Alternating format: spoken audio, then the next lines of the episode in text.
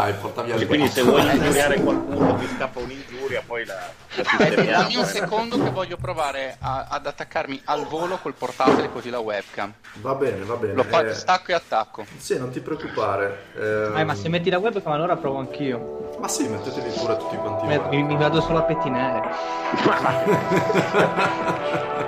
Resta connesso sul canale, sulla podcast tanto è free. Qui si parla di NBA, top player MVP Di schiacciate tipo Neil, resto in guardia Michael Kidd. Cambio vita, cambio mood, cambio stile, nuovo team Rap game, collet game, a noi ci trovi sempre caldi No fake, homies Nella storia Barkley sono in guerra con i Warrior Proprio come Stephen Curry, gioco a fianco LeBron James Top 10 come Kyrie, one shot. Hall of Fame, Northside. Tipo i Thunder, Playmaker, sto davanti. Come Tony Parker. Ho una media come Garnett. Come Boston, come i Lakers. Io sto dentro nel mio posto, sold out come i Blazer Noi campioni di ignoranza, qua si beve, siamo al nord. Quando schiaccio sfondo il vetro ti ricordi Michael. Mi cade ogni sulla podcast, lascia stare poi la Fox Già sai, dei campioni dei playoff. Questo è basketball. Basketball. Questo è basketball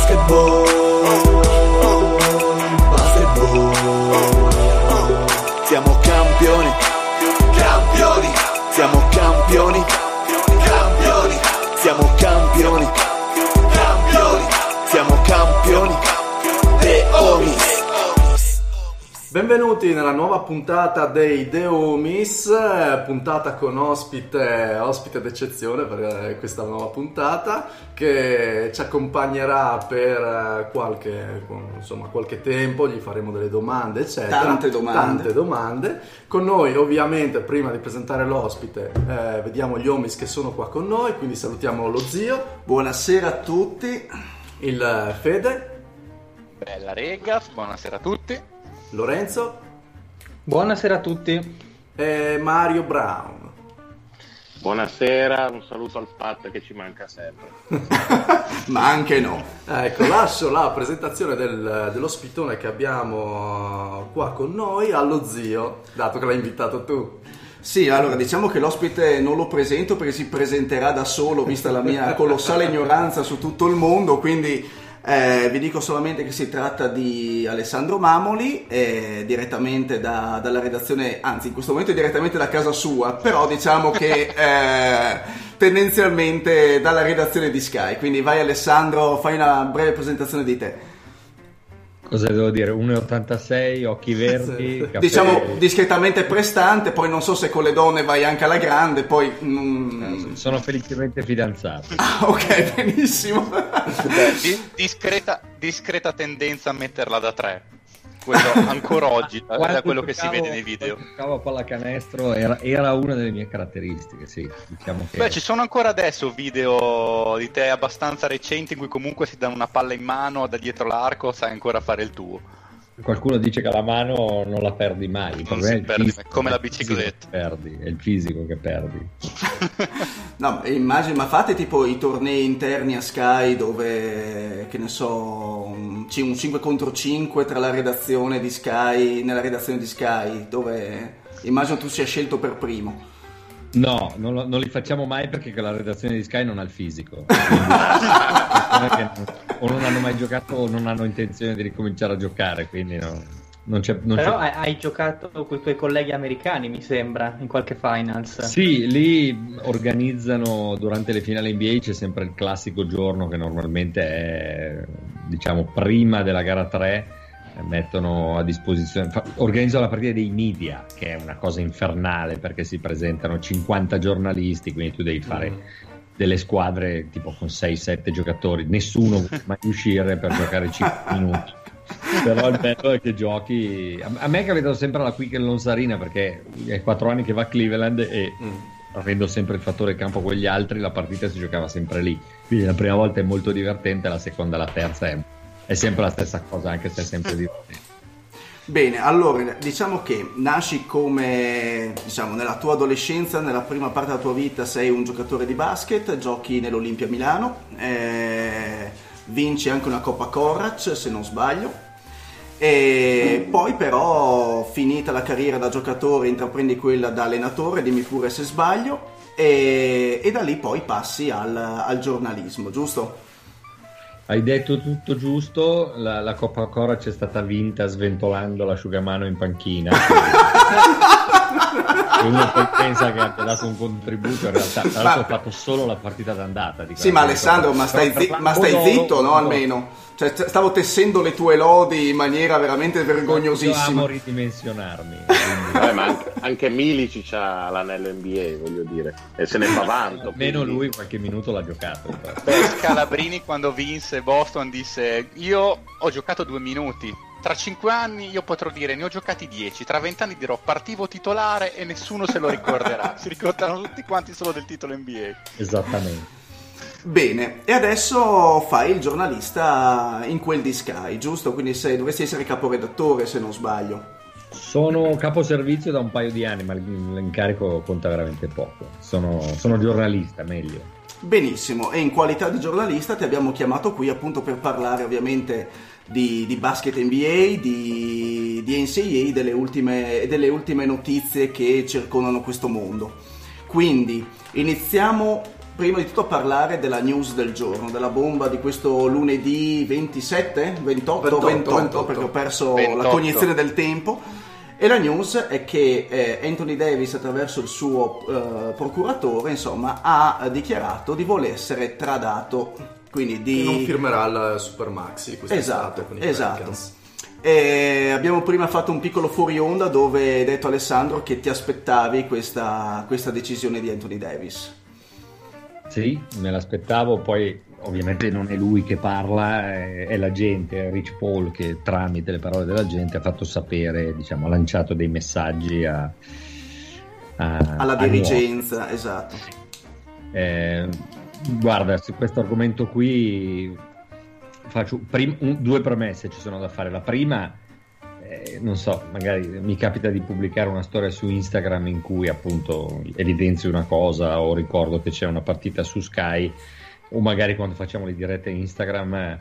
eh, tantissimi ci fanno delle domande, ma, ma quindi dove va Anthony Davis? Ma che cosa fa Kawhi Leonard alla fine dell'anno? E Kevin Durant dove andrà a giocare? Sono delle, delle domande che noi, anche se siamo addetti ai lavori, non le sanno gli addetti ai lavori che stanno vicino ai giocatori negli Stati Uniti, figuratevi se le sappiamo noi. Questa è la prima parte, quindi, e probabilmente molti di questi giocatori non lo sanno. Cioè, sicuramente Kawhi Leonard, Durant, eh, Kyrie Irving, ti faccio una lista di nomi di giocatori che, se- che in scadenza di contratto, avrà un'idea in testa, ma siccome dipende da troppe cose, se vincono il titolo, se non lo vincono, se vanno in finale, se vengono eliminati prima, dipende da troppe cose. E poi il primo a decidere, diciamo, è Durant e a cascata tutti gli altri, perché se Leonard volesse andare a giocare ai Clippers e poi ci va Durant, è ovvio che Leonard deve rivedere tutto. Mhm. Eh, quindi questa è la prima premessa. La seconda premessa, io non mi fermerei tanto a la bomba del giorno è Anthony Davis, quindi dove va Anthony Davis, quindi cosa succede? Mi interessa di più la parte che ormai i giocatori hanno sempre più potere all'interno dell'NBA ed è una cosa dove secondo me prima o poi l'NBA dovrà, Dovrà intervenire. darci, sì, perché non è possibile che tutte le volte, anche perché poi così va contro eh, la pianificazione che sta facendo, voglio dire, dove cerca di creare un certo equilibrio tra le squadre. Eh, se invece continuano a dare potere ai giocatori che poi scelgono loro cosa fare o agli agenti, così diventa un po' difficile. Quindi New Orleans eh, o, o le piccole squadre dell'NBA, a meno che capiti come è successo con Cleveland, che è arrivato LeBron James, difficilmente potranno stare ad alto livello. Invece l'interesse dell'NBA è di vendere un prodotto dove ci sia il maggior equilibrio possibile. Anche perché ne poi parlavamo... loro ci hanno provato. Sì, ne parlavamo comunque anche in riferimento al valore di questi supermassimi, quindi eh, sì, la Lega credeva che dando, distribuendo i supermassimi ci fosse più eh, legame tra le medio-piccole e i giocatori di altissimo livello, cosa che invece però eh, non si sta assolutamente verificando, anzi ehm, si ha un accentramento verso quelli che sono i poli di interesse ba- cestistico barra di business dove i, i soldi girano veramente, quindi alla fin fine la Lega sta un attimino cannando quelle che erano le sue premesse, non mi sembra. Eh, sì, per quanto riguarda cercare di, mm, dire, eh, ampliare e di eh, spalmare l'equilibrio su tutta la Lega, sì. Poi mh, facciamo finta che Anthony Davis vada a giocare ai Lakers, invento. Eh, non è che poi la Lega è scontenta se dovesse avere una finale Lakers-Celtics, anzi Certo. è probabilmente la finale che oggi gli regalerebbe più ascolti.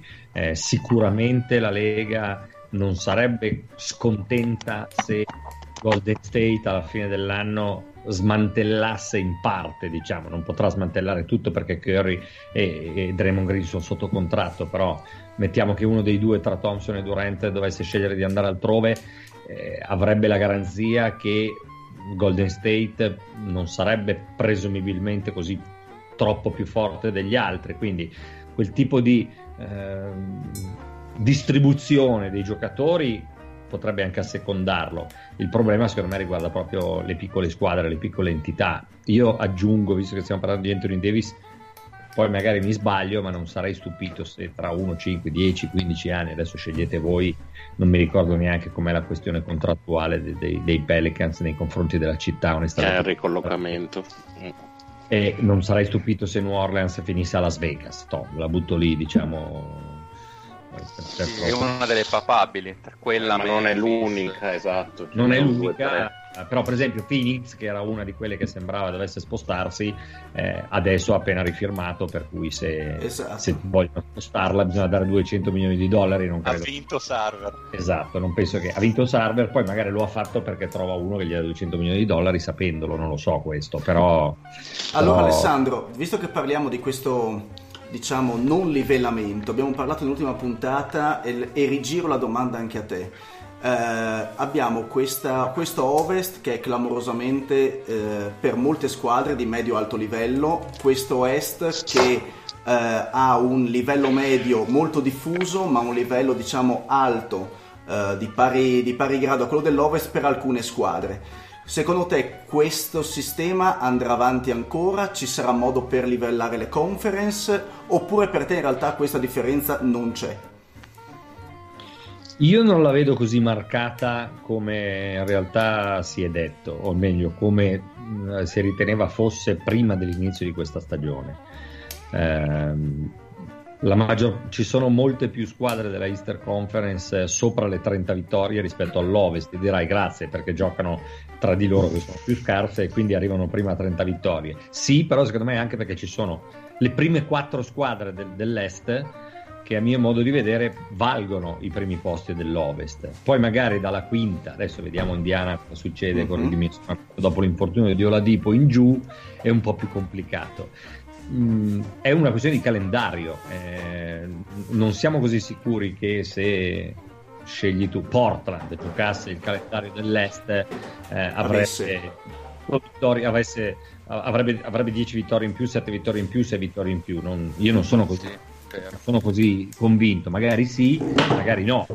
Bisogna vedere il calendario, la cosiddetta schedule per vedere chi ha giocato con chi. Vi faccio un esempio: gli Utah Jets, vado a memoria, Hanno miglior avuto calendario. dei calendari più difficili all'inizio Mm. della stagione di tutte le squadre. Sì. Poi hanno avuto anche altri problemi. Adesso sembrano un treno in corsa e probabilmente finiscono meglio. Quindi io non sono così convinto. Cioè, l'allarme che, che era generalizzato in precedenza, perché comunque i Celtics sono un- un- un'ottima squadra, l'hanno dimostrato contro gli Warriors. Eh, Toronto e Milwaukee sono due squadre che possono giocarsi la finale NBA. Philadelphia deve sistemare qualcosa, ma non tutti possono schierare Simmons, Embiid, Butler, Redick in quintetto. Quindi io la ridimensionerei un po'. Se fai su tutto il valore delle 15 squadre di qua e di là, probabilmente l'Ovest è ancora un po' meglio. Te lo dice la classifica, che basta che perdi 4 partite e sei fuori dai playoff. Esatto, sì, sì. quattro di nuovo dentro. Eh, n- non, non lo so, sarei comunque sempre favorevole a- ai playoff eh, con le migliori 16, punto, a Mhm. patto che venga il calendario, perché tu non puoi pensare di mettere sullo stesso piano una squadra che gioca quattro partite stagionali contro gli Warriors o contro una che ne gioca due. Esatto, condi- condivido appieno. Allora, è arrivato intanto il buon Dile con noi. Ciao Dile. Piacere, piacere Alessandro, piacere conoscerti.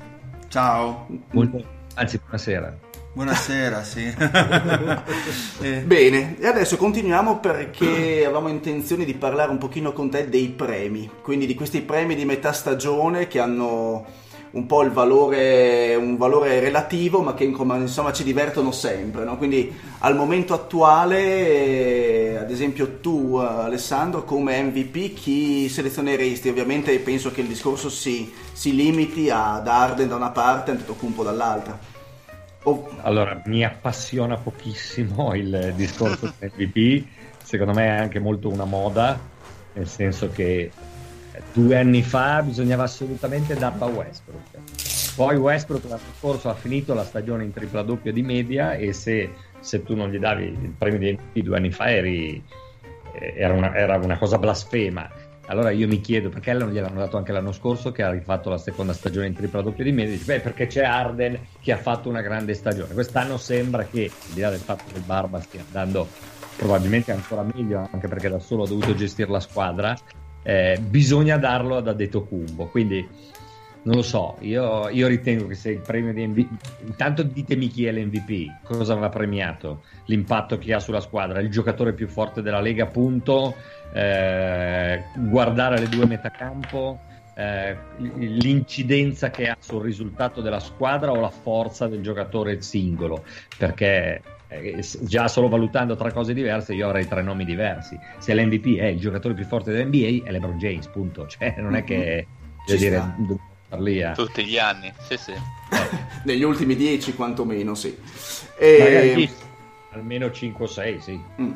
Allora, allora continuiamo con, con, i premi, vediamo se sono un po' più di, di tuo gradimento, come ad esempio il rookie dell'anno. Eh, dunque, rookie dell'anno. Allora ti, ti do. Ti do il... chi arriva a secondo? aspetta, ti do intanto. esatto. ti do... Facciamo così, anche i primi, i primi, tre. Ti do intanto alcuni nomi: Ayton, ovviamente Doncic, qua possiamo sorridere, eh, e Jaren Jackson Jr. Se ne hai altri, aggiungili pure. No, penso che Doncic sia abbastanza inavvicinabile, abbastanza inarrivabile. Eh, io metto Jaren Jackson davanti a Ayton non per quello che sta facendo quest'anno, ma per quello che può diventare in ottica futura. Non mi è dispiaciuta la seconda parte di questa prima parte di stagione di Trae Young, che ha cominciato sparando e giocando distinto, e invece adesso gioca un po' più con la squadra, ha migliorato le sue statistiche, spesso ha tirato meno rispetto a quello che in realtà poteva fare. Non è un caso che sia cresciuto di fianco a lui Collins, Collins tantissimo. Esatto. Eh, e quindi diciamo questi, questi quattro nomi oltre e con Ayton chiaramente che hai nominato tu non penso che si vada oltre, oltre questi quattro. Ma una domanda a bruciapelo uh, so che i paragoni per i motivi di prima per l'MVP sono sempre lasciano il tempo che trovano quindi ogni giocatore è diverso è fatto a modo suo e impatta in modo particolare. Ma uh, Doncic può essere paragonato come tipo di stagione a quella di Simmons dello scorso anno o stiamo veramente parlando di due giocatori così diversi da non poter essere paragonati? Sono diversi perché Simmons basa il suo gioco molto di più sulla forza fisica eh, rispetto a quello che fa Doncic e per certi versi quello che ha Simmons non ce l'ha Doncic, se mi spiego. Cioè Simmons ha un gioco eh, spalla canestro, un gioco in post eh, che Doncic non ha e Doncic ha un gioco frontale, un palleggio a tiro che Simmons si sogna almeno fino a questo momento. Quindi la combinazione perfetta sarebbe prendere i due, mischiarli, viene fuori un giocatore so, totale. LeBron James. Esatto. eh, da un punto di vista di impatto sulla stagione, diciamo che Simmons aveva un po' più di eh, supporto, una squadra un po' più competitiva, che tra l'altro è arrivata ai playoff superando il primo turno, mentre Doncic mi sembra predichi un po' nel deserto, anche se io penso che la, la sua grande stagione, la sua incredibile stagione è il, il, don, il doncicismo, cioè la centrale un po' lui eh, stia un po' penalizzando i risultati della squadra, nel senso che me i Mavericks sono più quelli di inizio stagione che questi, avevano fatto vedere del potenziale, è come se fossero un po' peggiorati, poi ovvio che se parti bene anche lo spirito, la, motivazione è una, se cominci a perdere magari cominci a, ad attapirarti, a intristirti, quindi a dire, però mi sembra che il voler affidarsi a lui, che è straordinario, ma è pur sempre un ragazzo di 19 anni, abbia un po' penalizzato la squadra, sto parlando eh, in termini di se ha vinto due delle ultime sei partite eh, con meno accentramento poteva vincere 3 su 6 o 4 su 6 stiamo parlando di sfumatura eh, sto dicendo. Perché comunque Certo. Dallas secondo me è una squadra che ha dei buoni veterani e dei buoni giocatori. Invece per scelta hanno deciso di affidarsi a lui che non è una cattiva scelta perché tanto sanno che vincere non vincono. A questo punto conviene cominciare a smontare, ristrutturare, vediamo cosa faranno con DeAndre Jordan e poi eventualmente ricostruire e ricominciare perché Doncic non ti fa vincere oggi, ti fa vincere con, Con una- altri giocatori e con una squadra 4-5 attorno. Esatto, Sì. con una squadra Esatto. attorno. Hanno grande flessibilità salariale, quindi si Esatto. potrebbe vedere cosa Poi è Dallas, prossimo eh, con. Matthews che scade. Eh sì, e poi c'è Carlisle come sempre, vero? Eh, Quello stupisce, nel senso che Carlisle non è stato mai un allenatore pro rookie e Doncic si è subito conquistato la stima di, di Carlisle, vuoi anche le prestazioni dell'anno precedente, vuoi che ha dimostrato sin da subito, e questo che colpisce molto di Doncic, di sapere già a livello di mentalità guidare una squadra NBA, che molti magari avevano perplessità in merito. Guarda, eh, io mi ricordo mh, nel periodo del draft, eh, ovviamente le solite domande, chi sceglierà Doncic, come giocherà Doncic, senza neanche aver visto un secondo e non puoi rispondere, però mi ricordo di aver detto una cosa perché è una cosa che ho sempre sostenuto, anche quando non si sapeva chi avrebbe scelto Doncic. Mi ricordo che la mia considerazione era, non so chi sceglierà Doncic, ma chiunque scelga Doncic deve pensare di farlo diventare il primo violino della squadra, cioè il giocatore che. Che comanda nella squadra, almeno in campo, non da un punto di vista di personalità, perché lui rende se è così e infatti la stagione migliore al Real Madrid l'ha fatta quando si era fatto male Giul che è entrato, che praticamente ha saltato tutta la stagione, quindi lui ha preso spazio. L'unico eh, contesto in cui diciamo si è leggermente fatto da parte la nazionale slovena perché comunque c'era Dragic che era il veterano era suo era la, la sua ultima cavalcata e quindi lì non poteva permettersi di eh, dire a Dragic eh, però già dalla prossima competizione la Slovenia è sua. Ecco la cosa su cui io ero convinto se prendi Doncic non puoi pensare di metterlo lì e, e- c'è un altro facciamo finta finiva Phoenix perché c'è Koshkov e convinceva tutti a sceglierlo secondo me Doncic nella squadra di Devin Booker non, non rende devi dargli la palla in mano E infatti, e infatti Beh, era, questo è dire. interessante. era, era la cosa che volevo dirti adesso, che una delle motivazioni secondo me che ha spinto i Suns a non prendere Doncic è stata appunto questa, perché eh, Kokoskov comunque è consapevole del fatto che eh, Doncic rende in un determinato contesto, ormai i Suns sembrano legati a doppio filo a Devin Booker che è centrale diciamo nel giochi di Phoenix. Era solo per aggiungere sul fatto di Carlisle, come avete detto giustamente, normalmente non dà spazio ai rookie, però Carlisle è un grande allenatore di pallacanestro e un grande allenatore di pallacanestro riconosce un grande giocatore di pallacanestro, quindi se n'è infischiato dell'età e ha capito che questo è uno che può giocare oggi e quindi lo fa giocare. Ma non li ha neanche mai avuti dei rookie forse all'altezza da andare in campo così. Esatto, Magari a livello no. A, a questo punto farei una domanda io al volo, visto che abbiamo parlato di Doncic, se posso. Mhm. Secondo me per tutta la carriera eh, il nome di Doncic sarà legato a doppio filo dall'altra parte di quello che è stato scambiato per lui il giorno del draft, che è Trey Young. E vorrei sapere da te se cosa pensi della sua stagione. Io ho visto che ultimamente è cresciuto abbastanza, è iniziato con una fatica incredibile, ma a me sembra abbastanza cresciuto. Volevo un breve commento su di lui, su quello che pensi che potrebbe essere lui, che ovviamente sta venendo oscurato dallo stardom eh, che è iniziato immediatamente di, Gio- di Doncic, ma questo potrebbe far passare sotto traccia delle sue qualità che magari non si vedono perché l'altro sta facendo fuori cose fuori dal mondo. Quello che dicevo prima, lui ha avuto due stagioni diverse, una prima parte in cui era quello di Oklahoma, per intenderci, in cui pensava di dover tirare, di fare il nuovo Curry, di sparare da 10 metri e di dover fare 30 punti.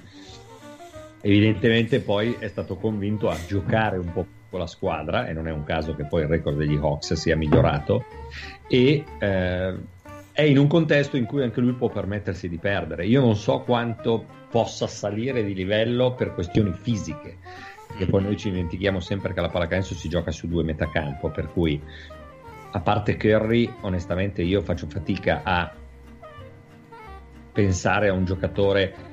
Tu Curry lo tieni in difesa e vi ricorderete come è stato attaccato costantemente nelle finali NBA contro Cleveland con Eh, però. James che lo metteva su tutti i pick and roll, anche se è un decente difensore Curry, ma alla fine regge, sta in campo perché dall'altra parte fa sette triple.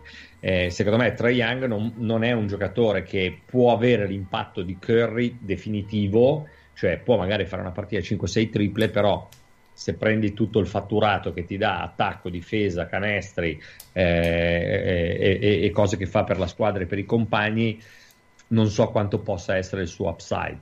Bisogna, bisogna mettergli attorno degli altri giocatori e non lo so, io gli auguro tutto il bene di questo mondo. Trae Young potrebbe fra 5 anni, invento un po' di più, essere un, un grande giocatore in uscita dalla panchina per una squadra da titolo, cioè un, un JJ Barea più forte. Io non lo voglio ridimensionare e dire che come JJ Barea, però oggi poi magari invece migliorerà e riuscirà a diventare molto forte. Oggi faccio fatica a pensare a lui come un giocatore di alto livello per una squadra di alto livello, cioè può fare 20, ma ad Atlanta in un anno da 30 vittorie. Non Sì, riesco cioè, a non, pensare. certo, non è questione di ridimensionarlo, ma di pensare in che contesto potrebbe essere produttivo se quello a cui stiamo pensando è squadra da titolo. Sì. In poche parole.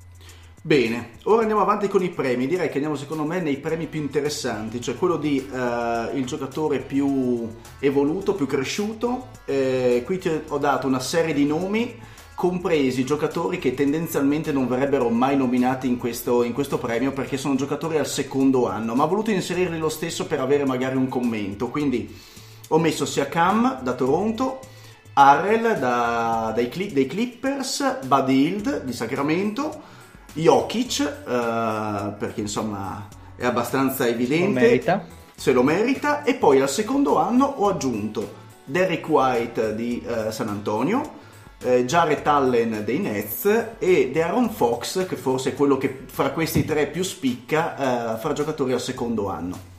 Al volo aggiungerei Collins di appunto Atlanta. di Però Collins, però Collins ha fatto tanti, ha fatto la prima parte di stagione fuori per infortunio, quindi Sì, sì, sì, vero. eh, è vero anche che anche lui eh, forse ehm, trae giovamento ad avere vicino Trey Young che sul pick and roll la coppia rende veramente tantissimo. Collins eh, devo ancora vederlo tecnicamente migliorato, lo vedo mh, fisicamente mostruoso, ma tecnicamente secondo me ha ancora un pochino dei limiti. Comunque, se volete aggiungerli, fate pure.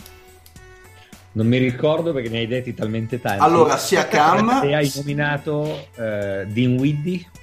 Eh, io Vabbè. l'ho messo come sesto uomo, ma ci può stare benissimo anche qui. Direi. Ok, e se hai messo eventualmente Sabonis che ci sta più come sesto uomo, ma Non l'ho messo, allora Beh, li aggiungo vero. subito e mettiamo anche Dinwiddie e Sabonis. Tu il premio a chi lo daresti?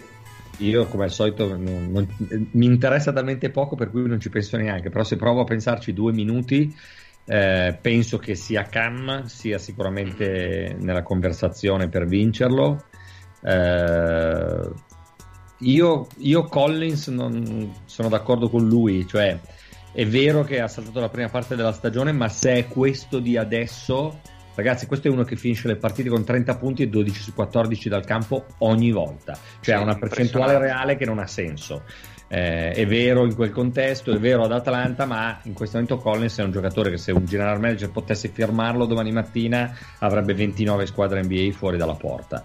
Quindi faci- facile sia Cam a, a sorpresa diciamo Collins e mh, scegliene un terzo di quelli che hai detto tu che vuoi tu. No, Eh, facciamolo, i scegliere, falliamo- facciamolo scegliere agli altri dei homies allora. Voi chi mettereste, ragazzi? Come terzo, o perché io metterei Siakam come, come più, più migliorato, a me ha impressionato, ma proprio perché per- nel senso di migliorato, secondo me è un altro giocatore, non è solo che mette più cifre, secondo me fa cose in campo che l'anno scorso non si segnava neanche. Ma Eh. Jokic non piace nessuno per questo premio?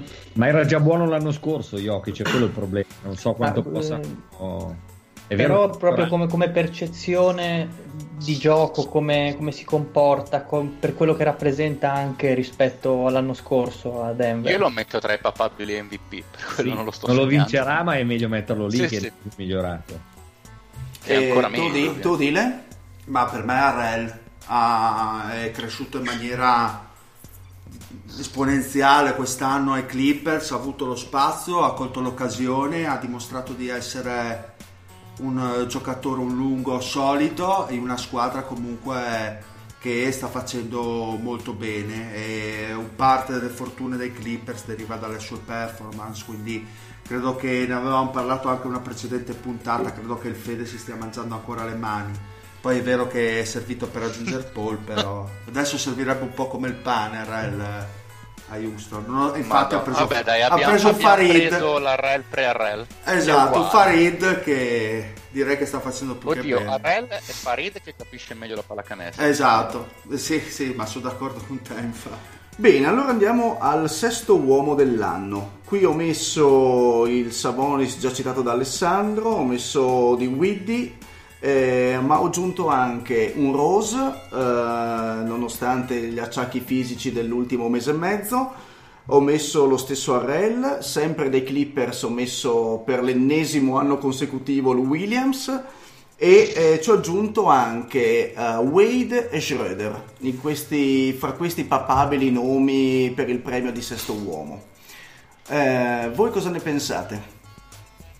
Beh, Non credo che si vada oltre di un Widdy Lou Williams. Sarai stupito se non fosse uno di questi due. Dici, dici che eh, il romanticismo statunitense per Rose, Per Rose. Non, possa, eh, non possa attribuire a lui il premio? Intaccare. Sa- Tra l'altro- stupito, però, anche perché boh, delle volte parte in quintetto, poi delle volte il sesto uomo. È vero che poi alla fine conta quante presenze hai per essere eh, votabile, diciamo, Mhm. come sesto uomo. Ehm, non lo so, io penso che poi tante volte più che alla- prima hai parlato del giocatore più migliorato. Io penso che vada sia Cam perché poi alla fine Toronto finirà una grande stagione. È vero che Harrell, sono d'accordo con il miglioramento di Harrell, però i Clippers possono fare ottavi o noni. Se fanno ottavi o noni, il miglioramento di Harrell passa più in secondo Ino- piano, ino- inosservato, ha meno sì. impatto sulla squadra. Certo. Bene, voi ragazzi, datemi un vostro giudizio veloce. ma Anche a me eh, piace molto Dinwiddie. eh, Piace molto Che già, che già lo scorso impatto. anno ah, faceva il bello e il cattivo tempo dalla panca dei Nets. Quindi, e già lo scorso anno, se non sbaglio, era finito secondo nelle classifiche di sesto uomo dell'anno. Può essere? Di... O, o migliore, o Sì. most improved player, non mi ricordo quale delle due. No, no, era eh, sì, il most improved, il MIP. Il MIP, sì. Ma Per- eh, Per me Arrel ci sta tra i sesti uomini dell'anno. Io probabilmente andrei a votare lui. Perché comunque c'è stato un momento durante la stagione in cui Arrel era più fondamentale di, di quasi tutti ai Clippers nonostante un minutaggio comunque che raramente scollina i 25 di media. Ed era il motor da solo di Los Angeles. Bene, allora direi Tra l'altro che... Dinwiddie, Dinwiddie che si è fatto anche male. Adesso Eh, dovrebbe stare un mesetto fuori. E velocemente invece come difensore dell'anno chi buttereste dentro? eh, questo è un po' Jokic. interessante. Ah, simpatico. Eh, io ho segnalato Paul George. ehm, se... Io Gobert. Voi ragazzi? ma Anche a me piace George. penso Sì, sì, il anche a me giocatore che contribuisce alla, alla squadra con la miglior difesa, quindi direi sì che sia abbastanza pilotata. sì. Bene, e per concludere un pochino questa così, visione No, ma sull'NBA... aspetta, ma lo- spieghiamo il trolling su Jokic o andiamo avanti? No, no, andiamo avanti, andiamo No, avanti perché insomma il, eh, la realtà vi ha già fatto trattenere le risate e mordervi tutto quello che potevate mordervi, quindi state buoni in silenzio tutti quanti. E una domanda invece per Alessandro, eh, qual è la peggior squadra che hai visto giocare quest'anno? In termini di non solamente di prestazione dei singoli, ma proprio eh, come modo di stare in campo. Quella, la squadra che proprio non riesce a non tolleri se esiste eh, per vedere, per commentare, eccetera. Chicago o Cleveland, scegli tu una delle due. Cleveland, Cleveland. Sì, Cleveland, sì, almeno Chicago un minimo di, di gioventù, un minimo di qualcosa inter- di interessante potrebbe vedersi. Puoi far però, di guardarle per Markanen. eh, esatto. Cleveland invece, boh, cosa c'è? C'è Sexton che fa il pazzo. Sexton, eh, male. Parliamo adesso invece, perché abbiamo accennato prima quanto il mondo NCAA ti, ti sta a cuore. Quindi eh, di quello che sta succedendo ora in NCAA, che cosa mi dici a livello di prospetti, a livello di situazione squadre, a livello eh, così di quello che può preparare per il prossimo anno, per eh, le- la futura NBA? Ma di- penso che il draft questo- attuale, quello che vedremo nel 2019, sarà un draft dove usciranno dei giocatori molto interessanti. Solo per restare a quelli di Duke, che addirittura potrebbero uscire 1, 2, 3, adesso vediamo. 1 e 2 di sicuro. Sarei stupito se Williamson e Barrett non, non fossero alla 1 e alla 2. Scegli tu poi chi prima, chi dopo. Ehm, ci- mi incuriosisce il figlio di Ball, anche se è infortunato, e quindi probabilmente io credo che alla fine entrerà al draft, ma ci entrerà dopo una decina, forse meno di partite giocate al college. Eh, e c'è grandissima attenzione nei prospetti di Duke, eh, che secondo me fanno un po', magari tolgono un po' di. eh, Attenzione agli altri?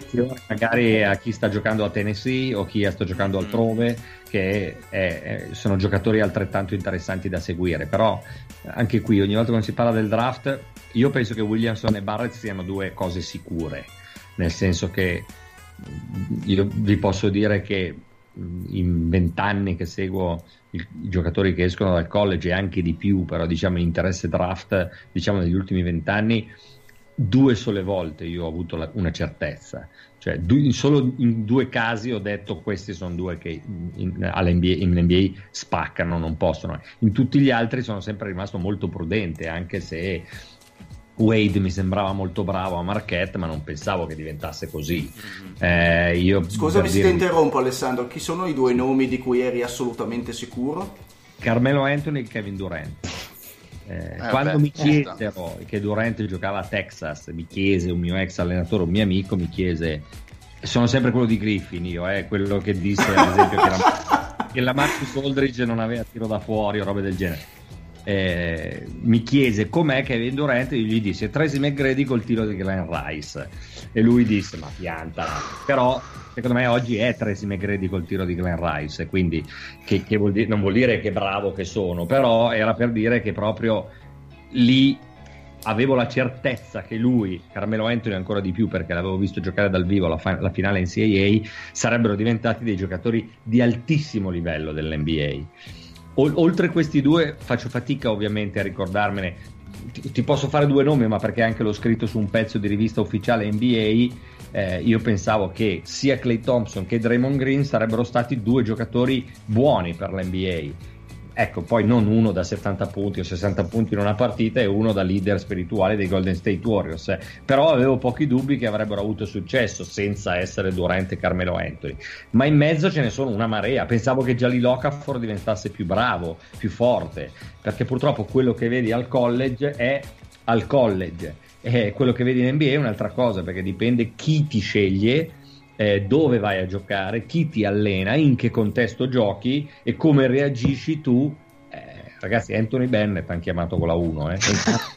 Chiamato Vabbè, quello, quello non vale però. e Darko Milicic 29 general manager su 30 l'avrebbero preso nelle prime tre perché adesso sono tutti bravi a fare i fenomeni ma Darko Milicic l'avrebbero preso tutti i general manager NBA nelle prime tre Vero. Poi c'era una storia del grande Federico Buffa che diceva che, il- che l'allenatore, mi pare slavo di Detroit, dopo una settimana ha chiamato il GM di Detroit a dire abbiamo un problema, questo qui non capisce assolutamente niente di pallacanestro.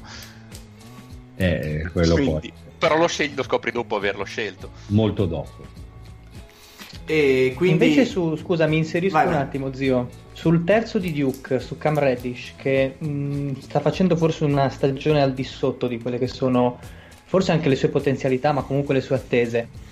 Ehm, che ne pensi? Cioè, credi che faccia bene a buttarsi direttamente nel, con i grandi in NBA oppure un, un, ulteriore anno a Duke possa servire per affinare il suo gioco perché comunque anche dal punto di vista del tiro che doveva essere la sua arma fondamentale, quello che serviva a aprire il campo, sta facendo un po' così e così, un po', un, po un divago soprattutto a gennaio. Allora, ehm, io sì, penso che debba andare, va ridimensionata la sua valutazione, eh, per cui eh, non, non, è che proprio spicchi tantissimo se giochi con Zion Williamson e Barrett, dove tutti ogni volta che giochi guardano loro due. Le dimensioni del campo NCAA sono diverse rispetto alle dimensioni del campo NBA. Se ha successo in NBA all'interno di un certo tipo di sistema, un giocatore come Landry Shamet che giocava a Wichita State e, e probabilmente se oggi fosse rimasto al college diremmo tutti che non allaccerebbe le scarpe a Reddish, voglio dire, io penso che lui debba andare eh, debba andare perché ha la possibilità all'interno di un sistema NBA, sempre dipendentemente da chi lo sceglie, dove va a giocare, come va a giocare, chi lo allena, eccetera, eccetera, di essere un giocatore di buon livello. Mm, non ditemi, perché non ci credo, che qui dentro, io compreso, eravamo tutti sicuri che Arden ad Oklahoma City con Westbrook e Durant era questo qui che stiamo vedendo adesso. Non sto dicendo che Reddish è Arden, ma non lo vediamo perché sta giocando con Barrett e Williamson. Sto dicendo che però in un altro contesto potrebbe probabilmente essere un po' meglio per le dimensioni del campo, per con chi gioca, eccetera, eccetera. Benissimo. Ehm... Quindi andiamo avanti. Io ho visto che abbiamo parlato di Arden. Ecco, posso... bravo, bravo, volevo farla adesso. Ma certo che sì, Fede. Volevo eh, approfittare della tua presenza per farti una domanda, secondo me abbastanza tecnica, al, dal, uh, tecnica su Arden. Come giustamente dicevi te un attimo fa, nessuno si aspettava che Arden sarebbe diventato questo da tifoso di Houston. Ti posso dire che quando fu scambiato pensai abbiamo preso un buon secondo violino, adesso dobbiamo trovare il primo. Ecco, era lui. Però secondo me negli ultimi tre anni ha compiuto una, un ulteriore passo in avanti rispetto a, a, quando secondo me aveva già superato le proprie aspettative.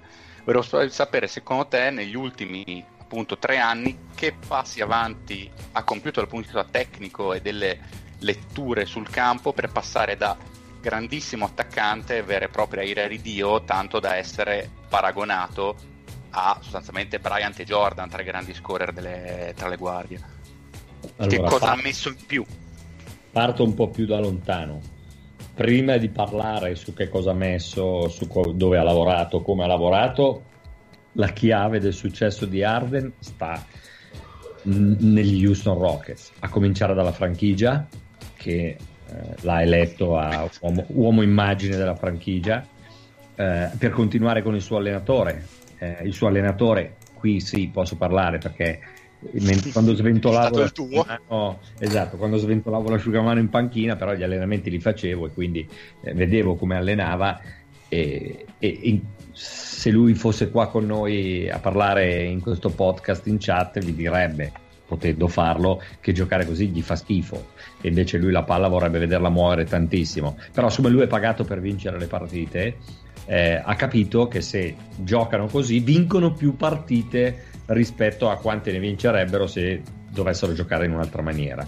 Quindi Ardena ha, sa che qualsiasi cosa fa sul campo, 1 su 17 da 3, 60 punti, mm. una vinta, una persa, la palla persa, 10 recuperate, dietro ha il sostegno di un allenatore, di un general manager, di una squadra, dei compagni, di una franchigia, di una città. E questa è la chiave di tutto una volta che sa che deve giocare in questa maniera e che può essere devastante in questa maniera, ha semplicemente lavorato su dei dettagli, dei particolari, come fanno tutti i grandi campioni NBA. Uno, la parte fisica e atletica, perché noi ci scordiamo di quanto questi lavorino. Io è un discorso che ho fatto anche recentemente.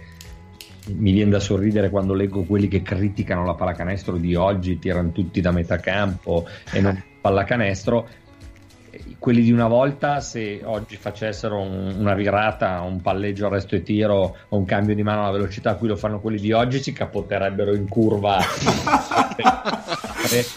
perché così, quindi non puoi non riconoscere che questi hanno delle doti fisiche, delle qualità che sono uniche i primi 450 giocatori al mondo eh, che giocano nella lega dove sono più paga- i più pagati al mondo e lo fanno perché fanno delle cose che nessun altro fa. Eh, lui ha lavorato sicuramente fisicamente, ma ha lavorato anche sui dettagli tecnici, per cui non è che è stato baciato soprattutto lui perché non ha, è, è dotato fisicamente, ma non è LeBron James. Quindi ha dovuto lavorare su tutto quello che, che riesce a fare sul campo. Dietro c'è un, un lavoro spaventoso. Bene, io direi che continuiamo a, par- a esulare dalle dorma- domande riguardanti direttamente l'NBA, eh, perché anche Lorenzo, insomma, abbiamo preparato alcune domande apposta per te, quindi Lorenzo, che cosa vorresti chiedere del nostro Alessandro?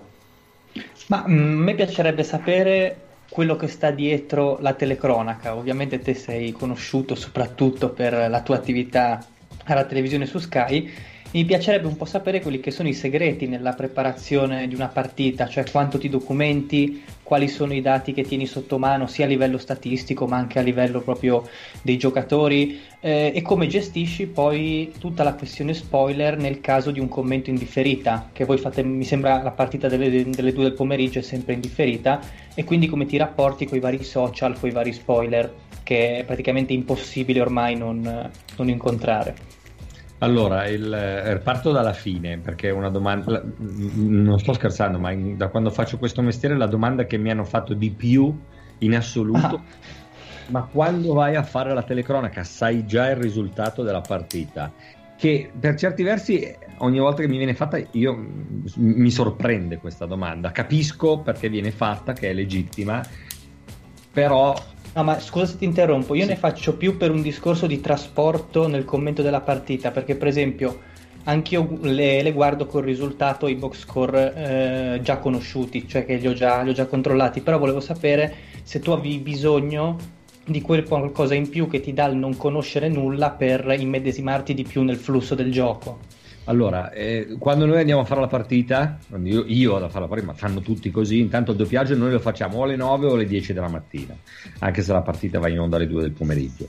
Quindi quando io arrivo, oh. eh, il giorno in cui so che ho la partita, questo resta spento e non è aperto, non è consultato fino al, al, momento in cui viene fatta la telecronaca. Poi esci, hai 47 chat di WhatsApp, 2000 mail, però quella, quella, mattina è così perché vuoi mantenere eh, un certo tipo di trasporto nei confronti della partita, per cui non vuoi, non puoi essere condizionato. Eh, mi è capitato per sfortuna, per coincidenza, di fare delle telecronache, poche, molto poche, parliamo dell'1%, in cui per incidenti o per mh, mm, situazioni particolari eh, hai scoperto il risultato della partita, se una partita finisce 105-85, eh, chi, diciamo se non, chi se ne frega.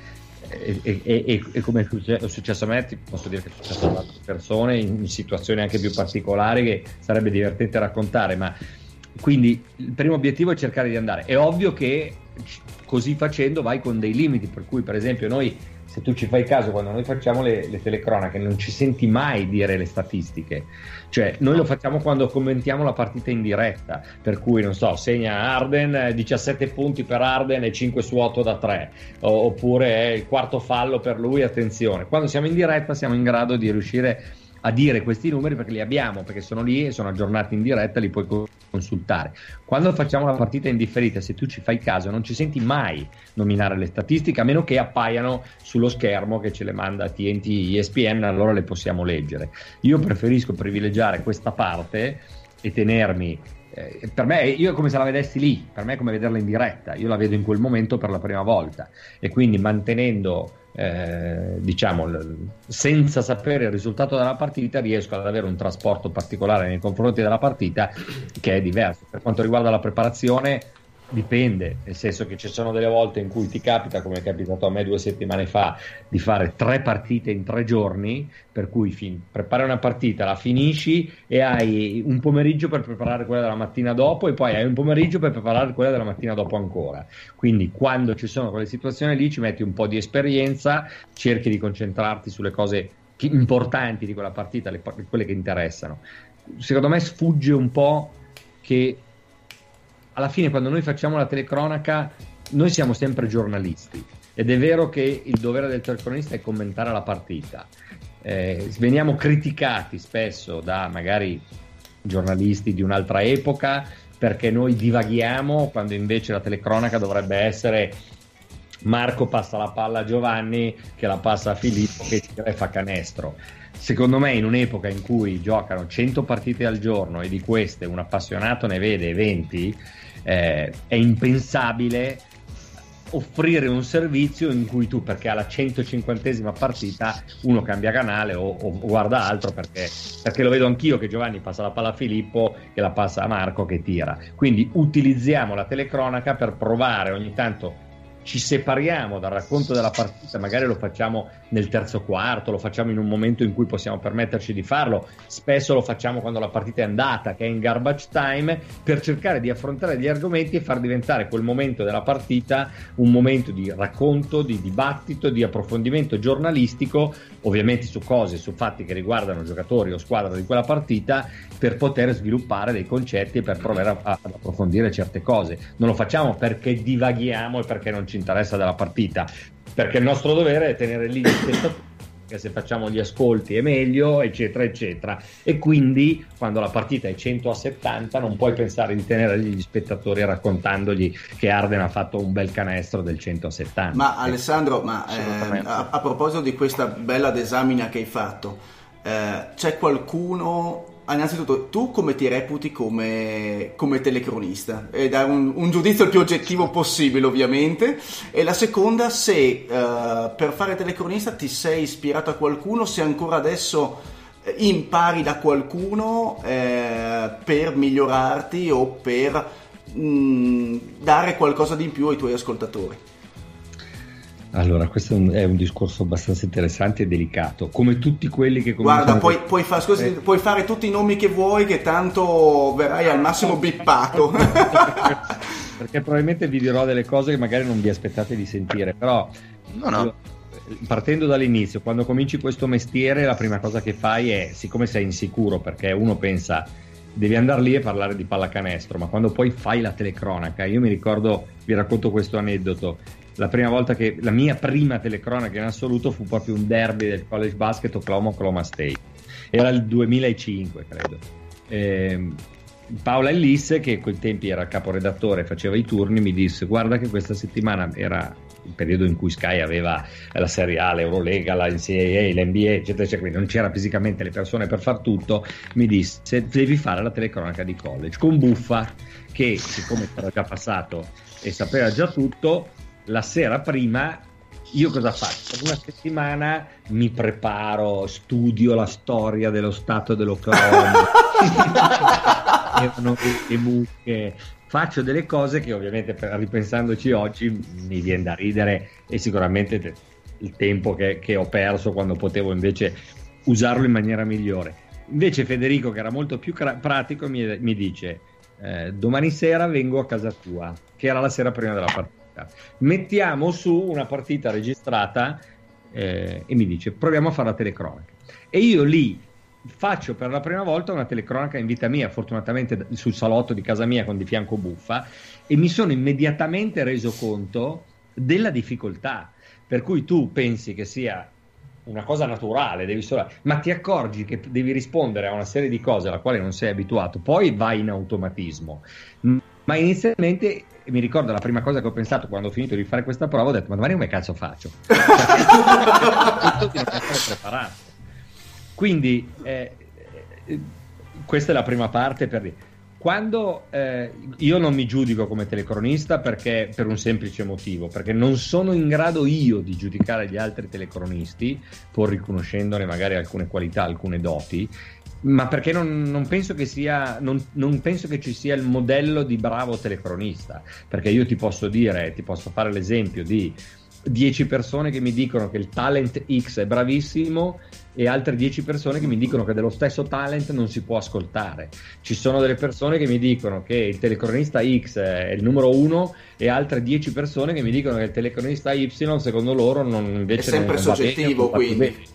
Quindi è, è, troppo soggettivo, è come dirmi eh, una bella ragazza, va bene, Charlize Theron siamo tutti convinti che sia una bella donna. Scusate, vado in bagno un attimo.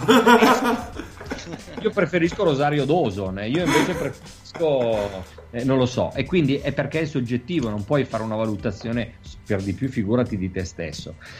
Per quanto riguarda la telecronaca, ogni partita ti racconta una cosa diversa, devi seguire il flow della partita, per cui ci sono de- delle volte in cui proprio senti che la partita è bella perché senti anche come viene fuori la telecronaca quando hai finito hai proprio la sensazione di dire è stata una bella partita, non perché ti ricordi di aver visto una bella partita, ma perché la telecronaca è, è uscita in una certa maniera, mentre altre partite fai molta più fatica a fare la telecronaca perché la partita ha un flusso diverso.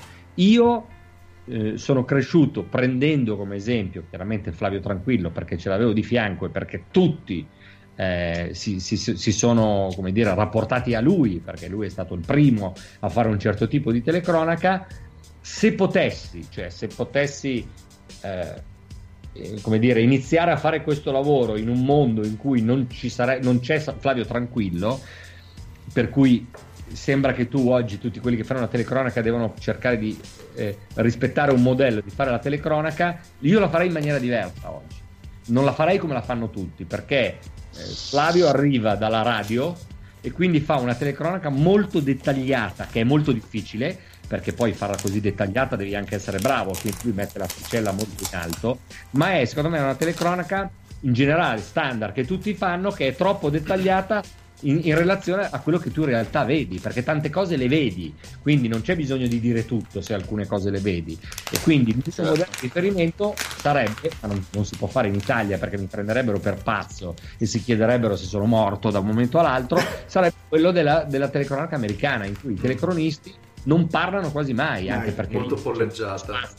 Hai rumori di fondo, eccetera, eccetera, e dicono poche cose però perché lì è, è, è il, il, prodotto è visto come una cosa unica, con i rumori di fondo, certo. con i giocatori, con i microfoni dei giocatori e un po' il telecronista, un po' la musica di sottofondo dell'arena, quindi viene fuori quella roba lì.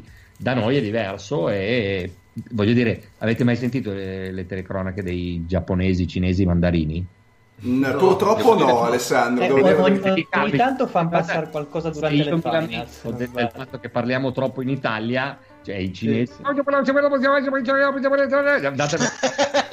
è una roba inascoltabile però ma Comunque Alessandro... grazie Alessandro per, non per la risposta che in realtà a me personalmente interessava poco, ma per aver nominato Rosario Dawson e Charlize Theron che sono miei idoli femminili per eccellenza. Grazie Alessandro. Ma grazie. Alessandro, volevo chiederti appunto di questa cosa della telecronaca. Ma eh, secondo te è anche lo stesso ascoltatore che si aspetta dal telecronista italiano un'informazione in più, un dettaglio in più, proprio per cercare di carpire in modo più veloce eh, possibile, più informazioni possibili, in quanto noi effettivamente siamo dall'altra parte dell'oceano e quindi c'è sempre uno stacco magari anche a livello di informazione. Viviamo l'NBA sempre quasi, non dico di seconda mano, ma quasi, insomma.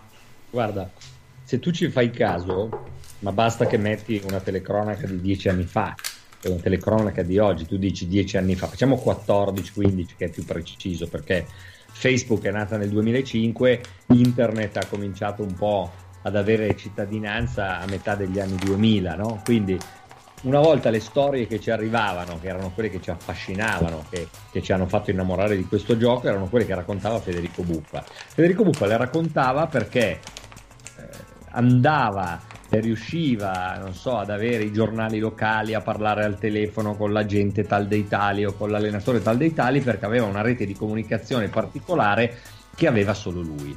Quindi quelle storie a noi ci arrivavano e diciamo no, incredibile. Se io oggi vado in telecronaca e se io andassi in telecronaca e dicessi sapete che Anthony Davis ha chiesto di essere ceduto, cioè il, il 99% delle persone che stanno ascoltando la telecronaca lo sanno già.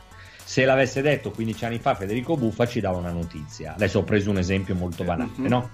Quindi, oh, è, se tu ci fai caso nelle telecronache, il tentativo che faccio io è sicuramente un tentativo che fa Flavio perché è molto evidente, è quello di cercare di Anthony Davis vuole, facciamo una telecronaca dei Pelicans, Anthony Davis vuole andare via.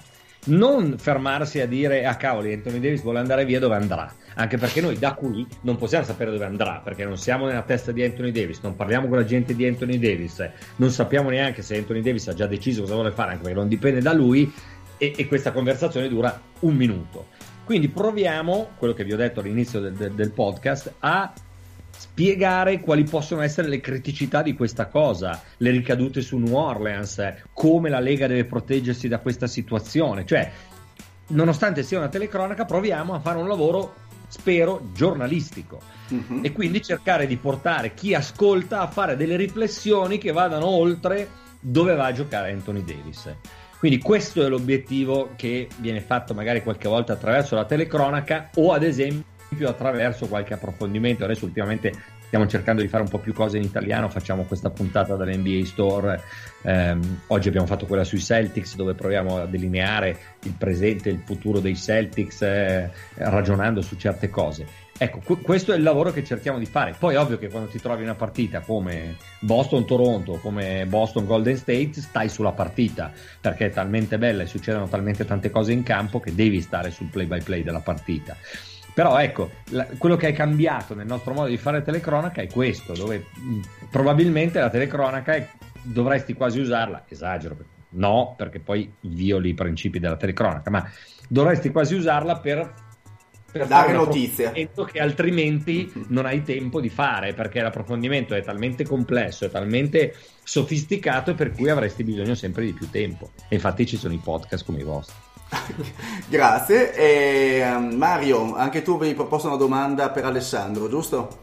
Sì, io ne avevo due, di cui una in parte ha già risposto, ovvero sia mi interessava sapere se era magari un po' un nostalgico del basket anni 80, 90, un po' più fisico, o se, diciamo così, eh, l'evoluzione del gioco moderno lo affascinava di più. Ma questo insomma in parte ha già risposto prima, ecco sembra che possa apprezzare questo tipo di gioco. E... No, ho risposto prima con una battuta. Eh... Allora, ogni tanto, vabbè, poi io chiaramente magari posso sembrare di parte perché mi occupo di questo prodotto e non è che posso dire che schifo l'NBA di oggi, ma, ma, ma se, se, lo pensassi lo direi, non mi nasconderei, cioè non direi che schifo, direi ci sono delle cose di questo gioco che magari mi piacciono meno e proverei a spiegare perché. Eh, secondo me invece fa parte dell'evoluzione, è come quelli che eh, per fare degli esempi banali sono passati dalla macchina da scrivere al computer e quelli che usavano la macchina da scrivere e non volevano usare il computer dicevano ma vuoi mettere però l'ebbrezza e il suono del tasto dell'Olivetti sulla carta, eh, che è vero, c'ha il suo romanticismo, però magari il computer è un po' più pratico. Quindi eh. eh, è un po' questo, nel senso che sono vere tante cose, è vera, ci sono tante cose della pallacanestro di oggi che non mi piacciono. C'è un eccessivo utilizzo del tiro a tre punti, c'è un eccessivo atletismo che prevarica l'uso dei fondamentali, ma non può essere solo si tira solo da tre o solo si salta e basta.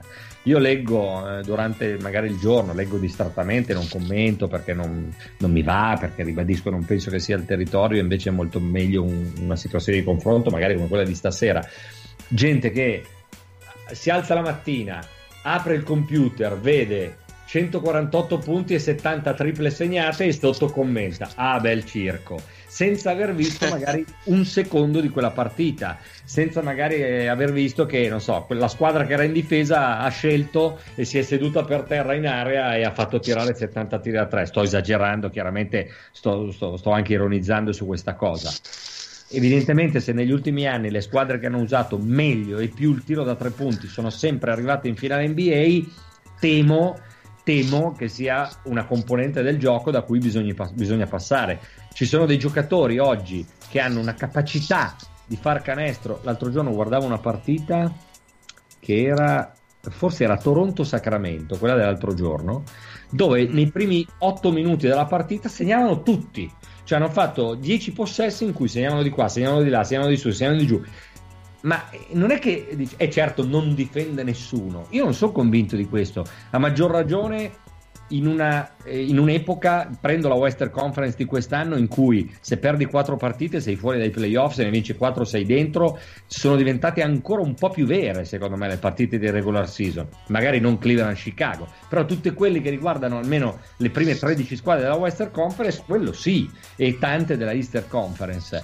Quindi semplificare e dire il basket fa schifo, tirano solo da tre, corrono e basta, saltano e basta io invece penso che siano delle macchine, perché sono de- più che degli atleti, sono delle macchine che sono, si sono perfezionate e sono diventate degli strumenti di precisione straordinari. Per cui se, se, oggi Curry si alza da 10 metri e fa il 45% da lì, non è un clown che rovina il gioco. È uno bravo. È uno che, se ci provavo io eh, 15 anni fa quando giocavo a pallacanestro, la metà di quei tiri arrivava a mezzo metro dal ferro. Se lui oggi da lì fa canestro, è bravo, è un merito. È come se io, sempre ironizzando, ti dicessi è belle queste racchette in fibre di carbonio con la palla a 170 sulla prima di servizio. Certo che però quando c'erano le racchette di legno con McEnroe e Connors era molto più affascinante. Allora torniamo indietro e ti dico, beh, Certo che però la pallacanestro quando eh, si doveva pigliare la scala per levare la palla dalla cesta di Naismith eh, e interrompere il gioco, lì sì che c'era il romanticismo così. vero, vero. bei tempi quelli. Però devi accettare che ci sia del cambiamento e devi accettare. Poi se non ti piace non lo guardi. Ma scusami cioè, Alessandro, ma se ehm, ho notato che quest'anno parlavi di fisicità contrapposta alla parte del, dei fondamentali, della parte esclusivamente più tecnica forse. Eh, quest'anno vedo che vengono fischiati tantissimi passi in partenza, eh, forse una percentuale che non ho mai visto nelle scorse stagioni. Questo perché? Perché c'è più attenzione al fondamentale o perché eh, i giocatori in, nell'automatismo del giocatore questo fondamentale non, non, eh, non, non fa parte diciamo della, del, bagaglio. Del, del bagaglio.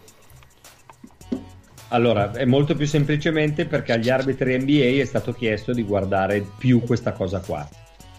Ok, benissimo. E quindi e, e all'inizio dell'anno i cosiddetti point of emphasis che voi vedete, andate nel sito, nel sito officialnba.com che è aperto a tutti dove vedete point of emphasis, eh, official, eh, il last minute report. Mm-hmm. E sapete che adesso si può anche fare le domande agli arbitri sì, via Twitter. Sì, esatto, sì, sì. Quindi eh, semplicemente agli arbitri è stato che i point of emphasis sono, come dire, dicono a noi che guardiamo, commentiamo, ai giocatori che giocano, dicono guardate che quest'anno staremo più attenti a questa cosa, freedom of movement, cioè aggrapparsi al giocatore lontano dalla palla perché vogliono che il gioco sia più, più fluido, eccetera, eccetera. Il eh, clear path eh, quest'anno è eh, e violazione di passi, eccetera. Quindi semplicemente si, una volta all'arbitro veniva chiesto di guardare un'altra cosa, quando anche lì la gente scriveva, eh sì, è il circo perché fanno tutti otto passi e nessuno fischia ne- niente non è proprio così. Certo che delle volte gli arbitri sbagliano, vogliamo parlare di quello che non ha visto Durant fuori di 4 metri nella partita contro, Golden, contro Houston. Però voglio dire, ci sta. Maledetto. Eh, rischiano di, di, eh, gli viene chiesto di vedere, di, di, concentrarsi più su queste robe. O stiamo parlando di gente che nel 99% fa la chiamata giusta negli ultimi due minuti di una partita. Eh. 99%. Ah, poi, Ale, ah, poi Alessandro, se mi posso permettere rispetto a vent'anni fa i movimenti dei giocatori sono talmente tanto più veloci, cioè ma sì, ogni tanto Arden capita che faccia passi sullo step back ogni tanto, ma muove i piedi a una velocità tale che vent'anni fa magari lo vedevi, adesso è quasi materialmente impossibile a velocità normale, facile vederlo con eh, il replay rallentato che erano passi, però eh, farlo in tempo reale è una cosa quasi inumana io ribadisco, secondo me gli arbitri NBA sono di altissimo livello e, e hanno abilità fuori dal normale nel, nel, nel, giudicare le cose che succedono all'interno della partita perché si muovono a una velocità tale i giocatori, per cui noi pensiamo ai passi e poi sai, li rivediamo con replay, siamo a casa seduti sul divano. Questi sono lì che devono guardare in, in, in un 28x15 10 eh, atleti che si muovono e fanno delle cose a una rapidità tale per cui eh, auguri. Vai Mario. Sì, poi la mia seconda domanda era mm, sempre riferita alla diciamo sempre così crescente diffusione che ha eh, l'NBA nel nostro paese, anche insomma grazie al vostro lavoro. E perché siamo passati negli ultimi vent'anni comunque da, da che si vedevano diciamo solo partite sporadiche, le finali con buffet tranquillo, a un canale adesso tutto dedicato 24 ore al giorno con decine di partite alla settimana. Ecco, tu pensi che diciamo, nel breve o nel medio periodo questa crescita questo interesse potrà ancora crescere in Italia o siamo arrivati proprio al punto massimo che possiamo permetterci? Perché insomma, già così per un appassionato c'è tanta tanta roba e pensare anche solo dieci anni fa cosa, cosa, cosa bisognava fare per seguire in un certo modo l'NBA a quello che siamo arrivati oggi. Allora, eh, la crescita secondo me è direttamente proporzionale all'intervento dell'NBA, cioè eh, alla fine parte tutto dall'NBA, noi possiamo essere il tramite in Italia eh, per fare in modo che tutto questo arrivi a voi, però da un, da un punto di vista di immediatezza, ad esempio, è molto più eh, efficace il social piuttosto che il canale Sky Sport.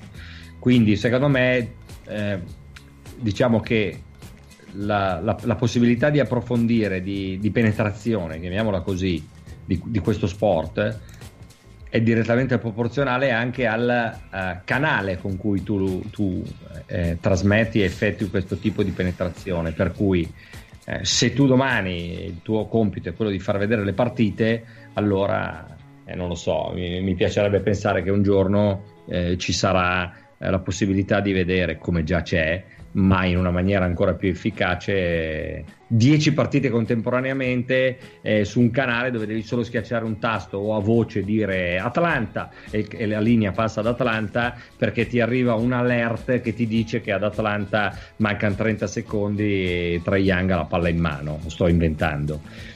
Eh, oggi per esempio mh, mm, parlando per Sky Sport io farei darei meno importanza alla partita e magari più importanza all'approfondimento, proprio perché tanto la partita la possono vedere tutti e quello che succede nella partita la possono vedere in tanti. Invece un discorso eh, coerente, approfondito su Anthony Davis, la trade, eh, perché l'NBA deve essere preoccupata, eh, quali possono essere le ricadute. Ecco, questo invece è, è, intanto una cosa che puoi creare tu, è una cosa che costruisci tu e che, tu, che, che ti permette di tutelare la parte giornalistica ed è, una, ed è una cosa che la partita non ti dà. Ecco, quindi io lavorerei più su quel tipo di approfondimento a patto che sia un approfondimento adeguato, di qualità, perché se, eh, sai, eh, i social sono bellissimi e ti danno la possibilità di, di accedere a qualsiasi cosa, però io ogni giorno su, apro il telefono e vedo eh, il basket è una figata, ha cominciato a seguirti. Dammi un 5 alto, ha cominciato a seguirti. Eh, chi, non, chi, non, piace il basket, eh, non è uno di noi, ha cominciato a seguirti. Cioè, ogni giorno eh, c'è una pagina nuova che nasce sulla pallacanestro. Questo crea anche un po' di confusione, perché poi ci sono anche dei, dei, delle pagine che sono buone, che hanno dei riferimenti, così come dei siti. Però, però col fatto che, che, che che i social siano una giungla, è liberi tutti e tutti hanno cittadinanza. Ecco, a me invece piacerebbe creare dei luoghi, chiamiamoli così, in cui ci possa essere un approfondimento magari un po' più specifico, fatto con un certo tipo di serietà, diverso magari da come viene fatto altrove. Del resto noi siamo pagati per questo. Ecco, questa è la cosa che, che, che mi piace pensare.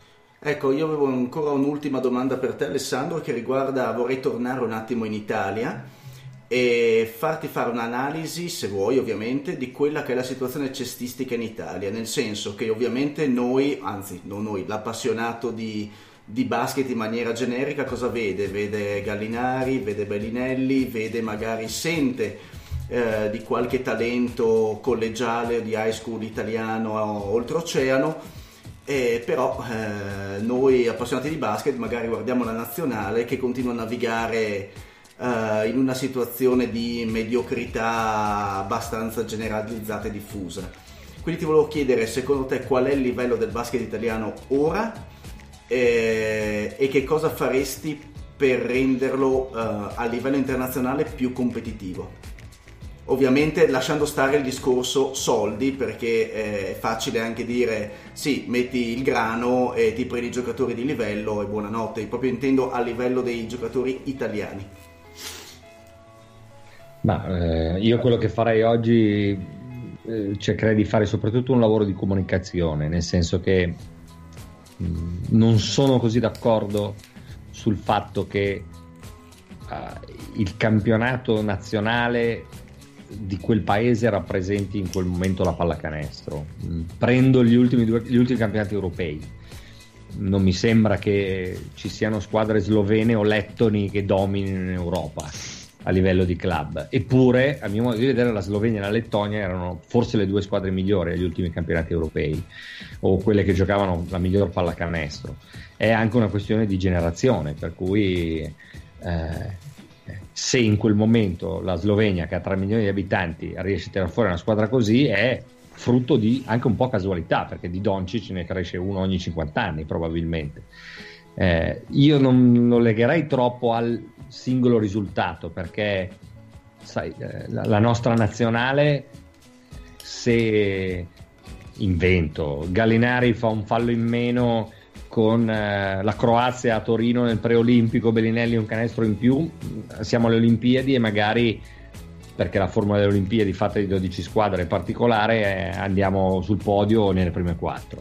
Se sbagliamo un tiro in meno o, Gentile fa una scelta diversa nella partita con la Lituania a Berlino a Lille nel 2015 magari siamo in semifinale e poi con un colpo di coda come fece la nazionale del 2004 facendo la partita della vita in semifinale con la Lituania vai in finale all'europeo. Quindi eh, c'è un po' troppo la mania in Italia di dire siccome questa squadra non ha mai ottenuto dei risultati, allora il basket italiano è in disgrazia ed è in rovina.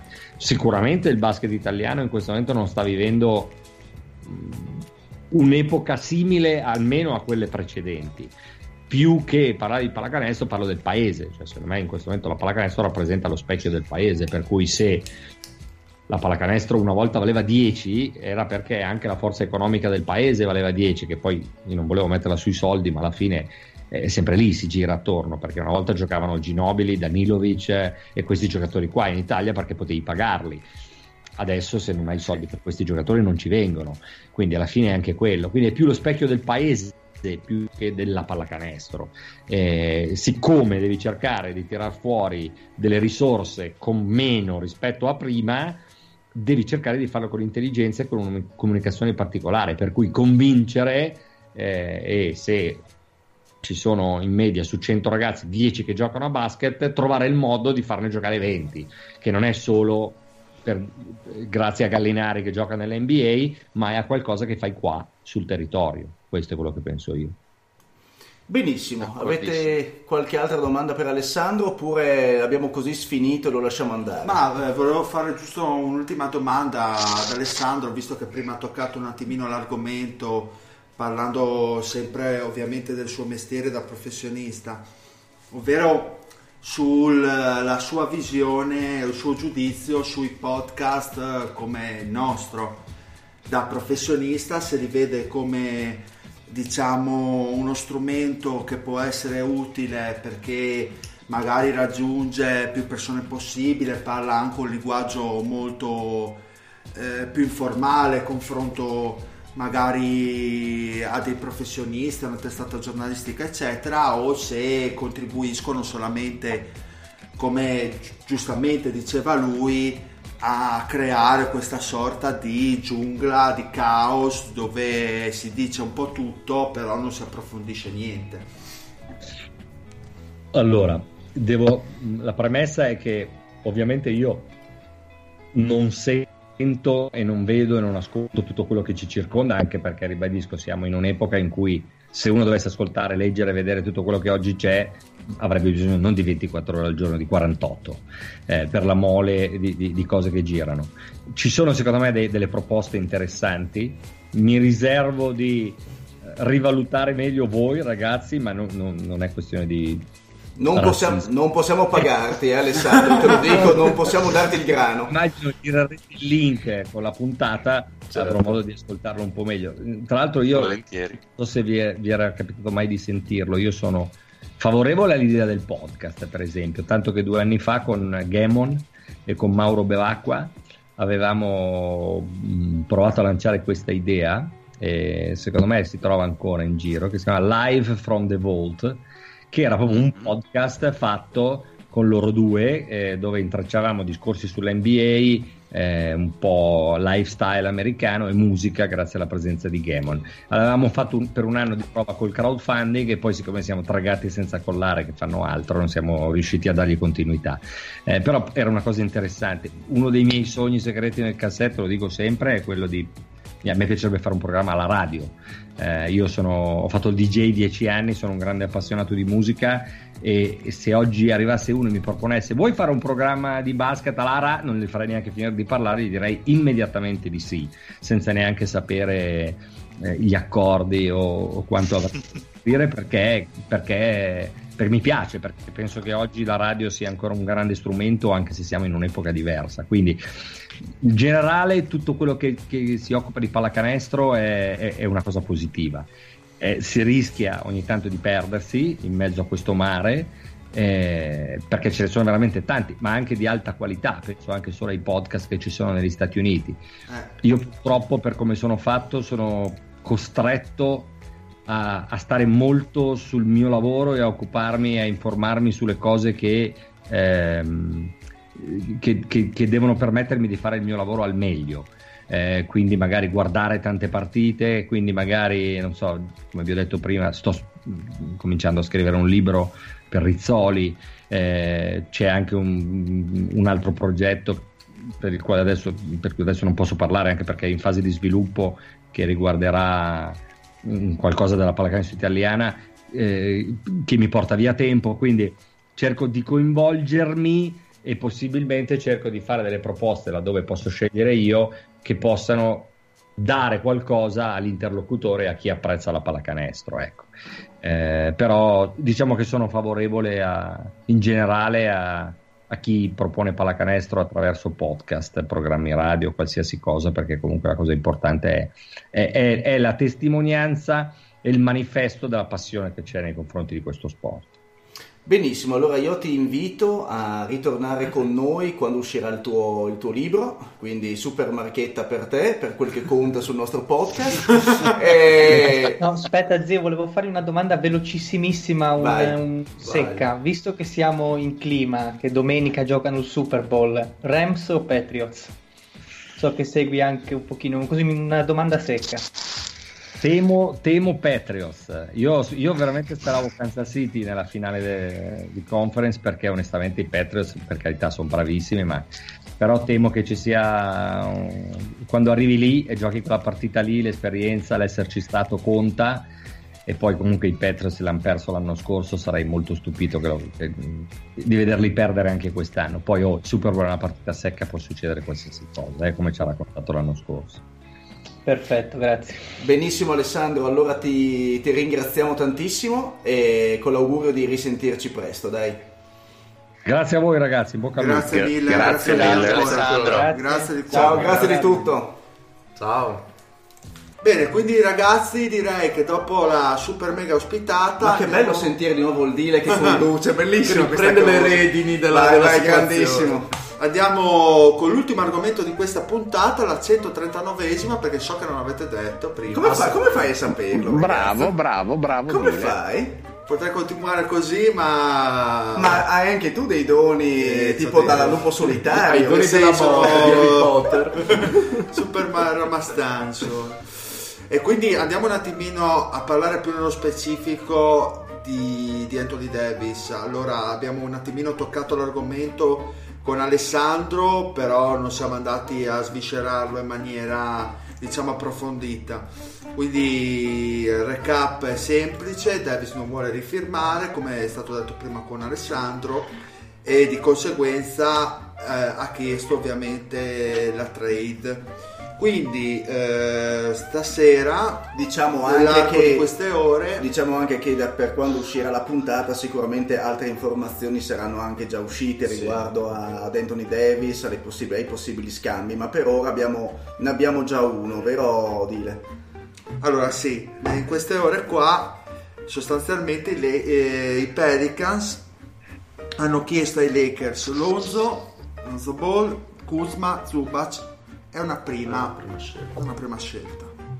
Quindi questa è la notizia che è venuta fuori in queste ore qua. Poi gli interessi che ci sono dietro probabilmente Davis è molto più interessato sponda Lakers, comunque lui è cliente diretto di Rich Paul, può essere che anche lui stia muovendo le fila dal punto di vista mediatico o sia una notizia buttata fuori magari dai Lakers stessi per cercare di creare i primi contatti per una possibile trade. Certo che s- le aspettative che hanno i The Homies per eh, trade di Davis eh, nella deadline o trade di Davis nell'estate. Ma Io farei allora, parlare. secondo me Vai tu, Mario, vai. Mario, poi voglio sentire No, scusa, no, solo, solo una domanda era iniziale, domanda che scusa. volevo fare anch'io a voi. Sì, vai. Ok, no, la domanda che volevo fare io è: foste voi i Pelicans e aspettereste l'estate e quindi il possibile Per Dio. rilancio di Boston? Perché è l'unica altra vera, diciamo così, contendente credibile con gli asset necessari? O prendereste subito questo pacchetto dei Lakers? Eh, io la risposta ce l'ho, nel senso che io sicuramente aspetterei, anche, anche se è vero che al momento, da- andando sulla stagione, sarebbe meglio, diciamo così, eh, che Davis giocasse il meno possibile, perché l'interesse dei Pelicans a questo punto è quello di scendere eh, a livello di draft.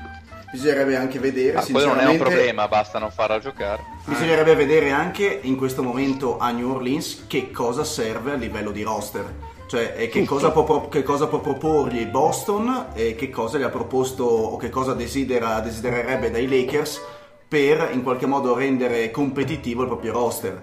Sinceramente, se dovessi immaginare i giocatori richiesti da, da New Orleans proprio in quella franchigia, mi sembrano che siano abbastanza ficcanti con quelle che sono le esigenze del roster. Il fatto è che tolto Davis dai Pelicans, l'unica- l'unico ruolo che viene coperto decentemente è la PG. Tutto il resto è fuffa, tutto, è da rifare tutto sì. completamente. Si potrebbe anche entrare nell'ottica di demolire completamente tutto e con più calma dare via Holiday No, quest'estate. no, non vedo altre strade, io sinceramente. Ma Da- secondo me perché sarà il modus No, operandi, Fede. Cioè, No, ma non vedo altre strade dei perché Pelicans. tanto. No, ma ah, tanto ah, o ti arriva un'altra superstar in ritorno, e ovviamente no, perché le squadre che sono interessate a Davis non ti danno un'altra superstar qualora l'avessero. Banalmente, Boston non ti dà Irving in cambio. E quindi a quel punto l'unica strada è quella, anche perché New Orleans non è un mercato del tipo che vanno a vedere i buoni giocatori, andavano a vedere e poi e poi Davis giocare. Quindi a quel punto se gli dai un prodotto da 30 vittorie e un prodotto da 20, credo che a livello di, eh, Di fan appeal. base cambi poco, di appeal per che la gente vada al palazzetto, anzi è più vero il contrario che magari ti vengono a vedere i giocatori molto interessanti. E mi sembra a dir poco ovvio, secondo me, che l'eventuale proposta dei Lakers, se già ne hanno fatta una, non andrà via nei prossimi mesi. La proposta dei Lakers che hanno fatto adesso sarà lì anche la prossima estate, anche Certo. due probabili d'accordo. aumenti. Quindi non Anche c'è perché Boston motivo al mondo mettere di per più. andare. Ma quindi Certo, la- perché eh, il solo Tatum, secondo me, non dico che vale di più del pacchetto Lakers, ma un giocatore così forte me, da dare Mm. È difficile lo, lo abbiano in Possono cambio. tranquillamente dare, dare via anche Brown oltre a Tatum. Secondo me Esatto. cercheranno magari di tenere smart perché sembra che il problema per, per Boston potrebbe essere pareggiare i salari. Perché ovviamente al contrario di Lakers spazio salariale non ne hanno. Però mi verrebbe da dire che magari cercheranno di shoppare in giro Orford che non ha più un, un contratto così stralungo e magari ci pescano anche qualcosa. Ma eh, se dovessimo fare, visto che i Pelicans vogliono giocatori giovani, questo l'abbiamo capito, perché da, quella, da questa notizia qua eh, che è Sì, va emerso detto che- che non si sa quanto sia, dicono una Sì. source close, magari una cazzata inventata. No, secondo eh. me è solo un, cioè un, un qualcosa di buttato lì perché ovviamente è quello l'interesse della squadra di avere i giocatori giovani, poi bisogna vedere cosa, come, perché, ma lo scopriremo solamente vivendo. Però facendo un attimino fantabasket, è più interessante questo pacchetto appena annunciato o nel piatto per voi è meglio a prescindere un, dico una fesseria, eh, un Tatum Brown Rosier? Bisogna anche vedere sinceramente a questo punto se eh, si mantengono un po' le aspettative, quindi è vero, c'è Anthony Davis in uscita, ma a questo punto anche Holiday potrebbe fare le valigie. Scusa, scusa se ti interrompo, ma c'è Darth Fener in linea? Eh, si- Mario, è ritornato il vecchio Io ho Mario. provato a scrivergli in privato, non ha calcolato il ma messaggio. Mario Eh, facciamo un paio di spirometrie così vediamo com'è la situazione. Io direi che perdere 20 kg non sarebbe una brutta scelta di vita, eh Mario? Scusa, continua pure, zio. Darth No. Fener si è appena scollegato, quindi puoi andare avanti.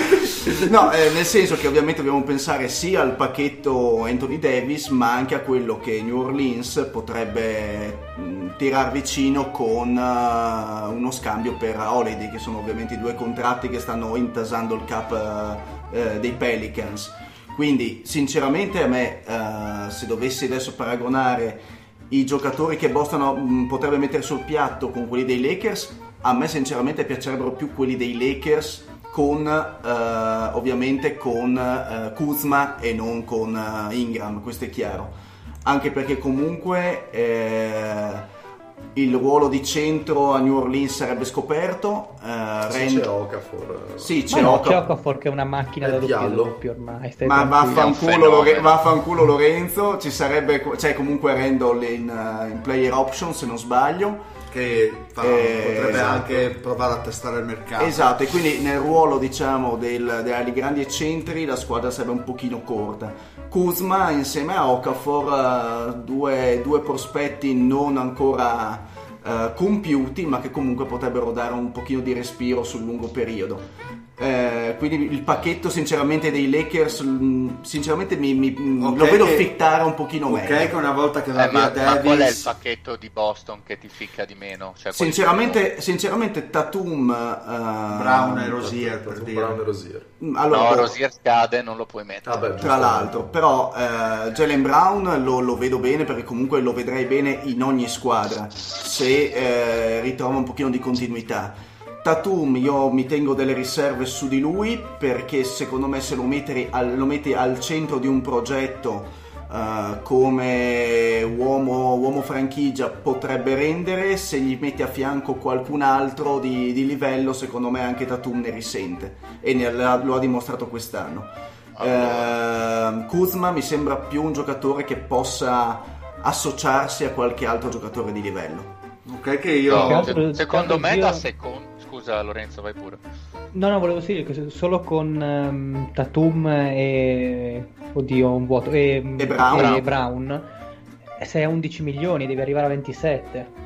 Esatto. Vabbè, anche Cosa- con Kuzma, Zubac eh, e sto cazzo, sei a poco e che loro possono assorbire. No, esatto, sei praticamente a, dicia- a 20 l'anno milioni. prossimo, co- però non adesso. Eh. Esatto, i Lakers No, esatto, adesso... io parlavo proprio dal punto di vista Boston. Pope ci possono mettere. No no ma è quello, quello è vero dal, dal punto di vista tecnico però a me sembrerebbe un eventuale pacchetto con Tatum. E Brown sembra tanto superiore. Tra l'altro secondo me sarò matto io ma secondo me Kuzma è molto interessante ma come pezzo. Cioè se devi sperare che qualcuno diventi un tuo secondo violino tanto vale che ti butti e provi a prendere Ingram che se riesce a capire un paio di cose è molto più centrale rispetto a un Kuzma che secondo me è perfetto per fare anche quello 20 che fa ora media. esattamente. Ed è già quello metterà secondo me a posto alcune cose ma al 95% è già quello.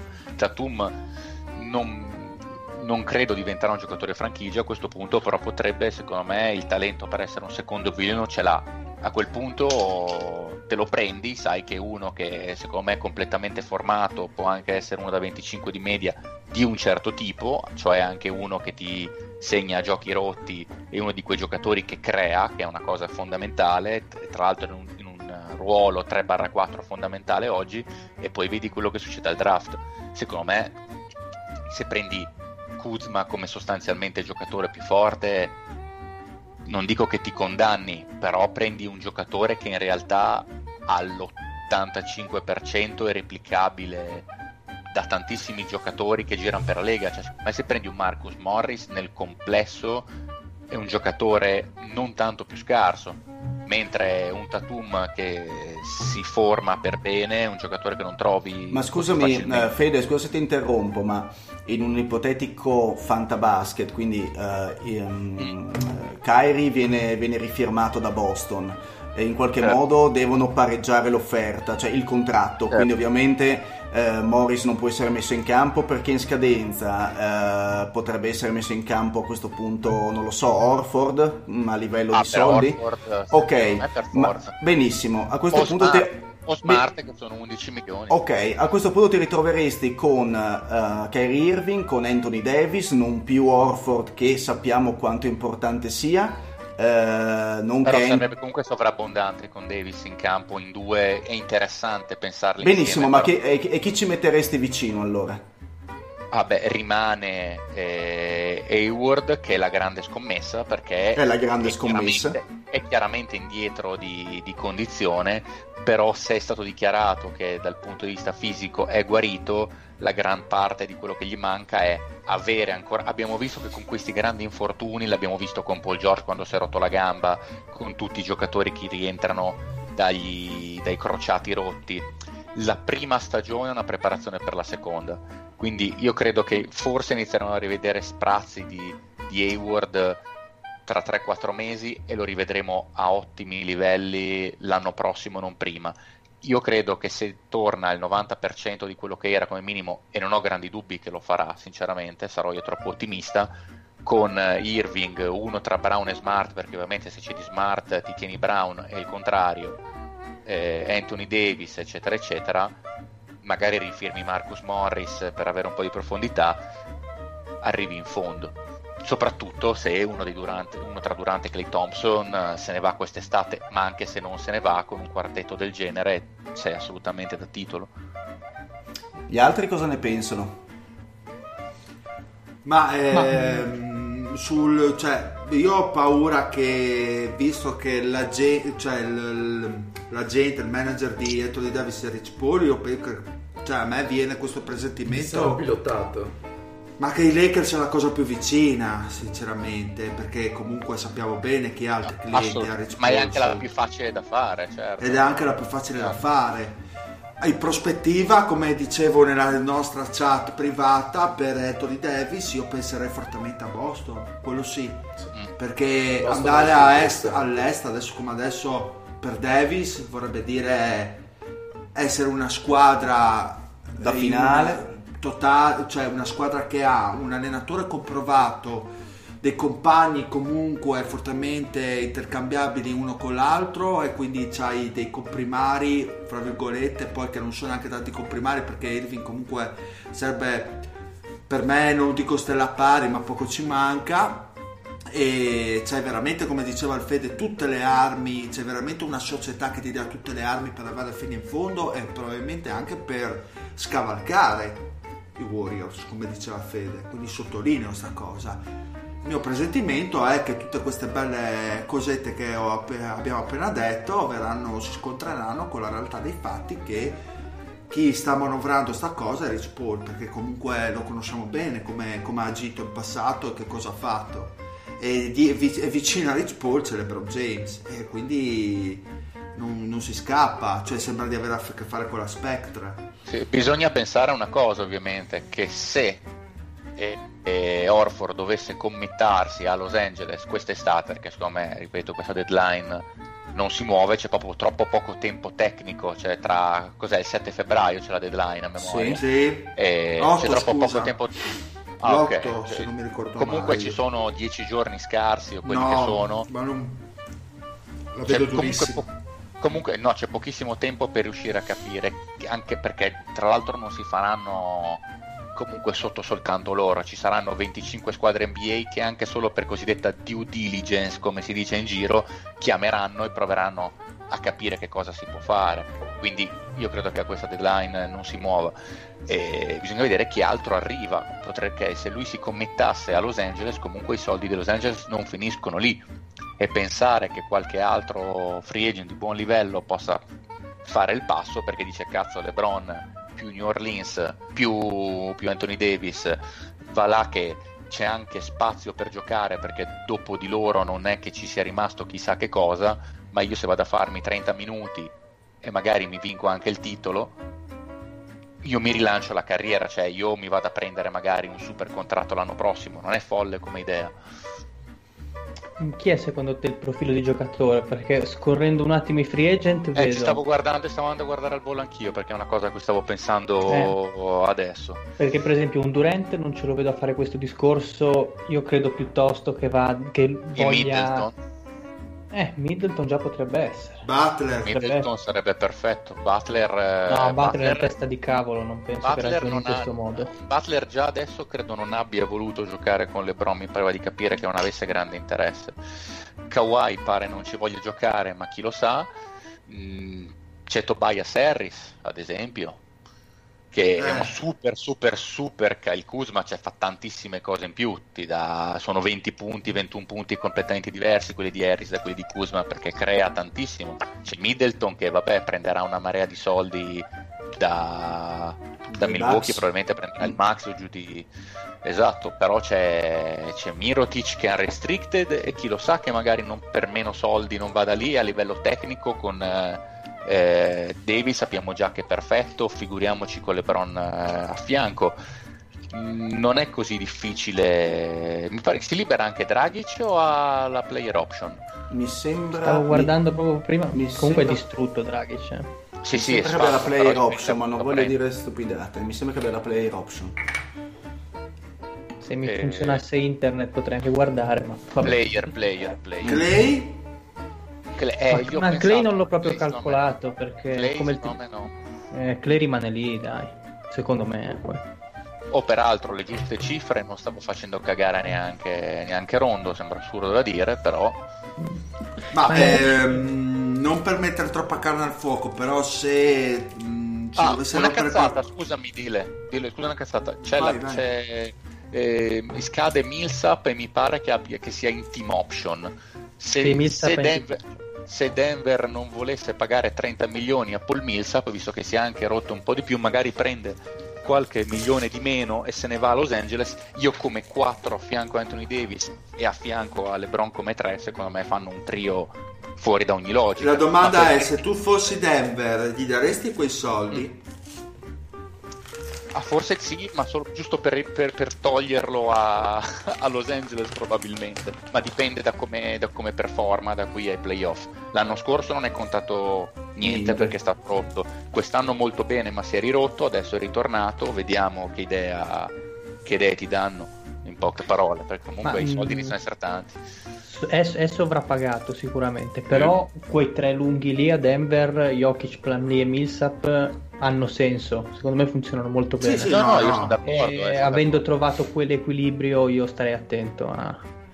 Anche se sono 30 milioni comunque di, di team option starei attento a, a, darlo via, ecco. D'accordissimo. Ah, per dire Danny Green.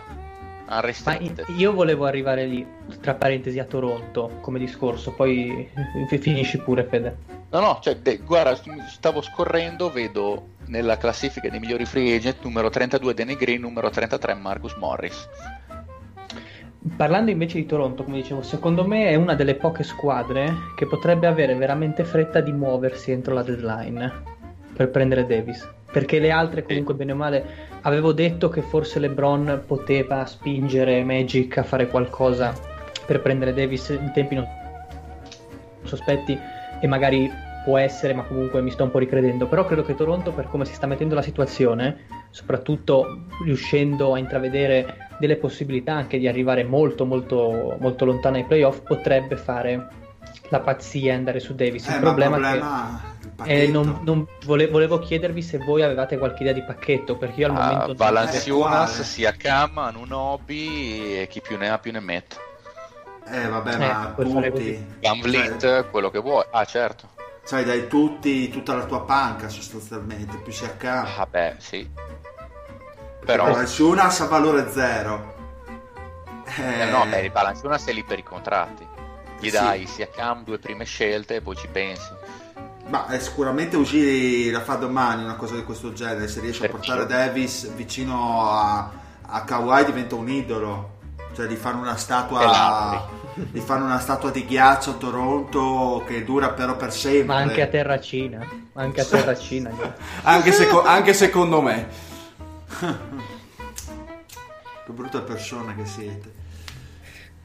Comunque sono d'accordo questa di Toronto. Non ci avevo pensato in realtà. No, era girata come cosa. Io l'ho letta in giro alcune che dicevano sia campi o altra roba. Cioè, potrebbe essere Ah, interessante. potrebbe a questo punto anche andare Ibaka, Ibaka eh, per eh, in qualche modo, visto che comunque Ha un Valencia pluriennale, però, no? Eh, Sì, in due va- anni non penso, che, non penso che interessi a, a Nola.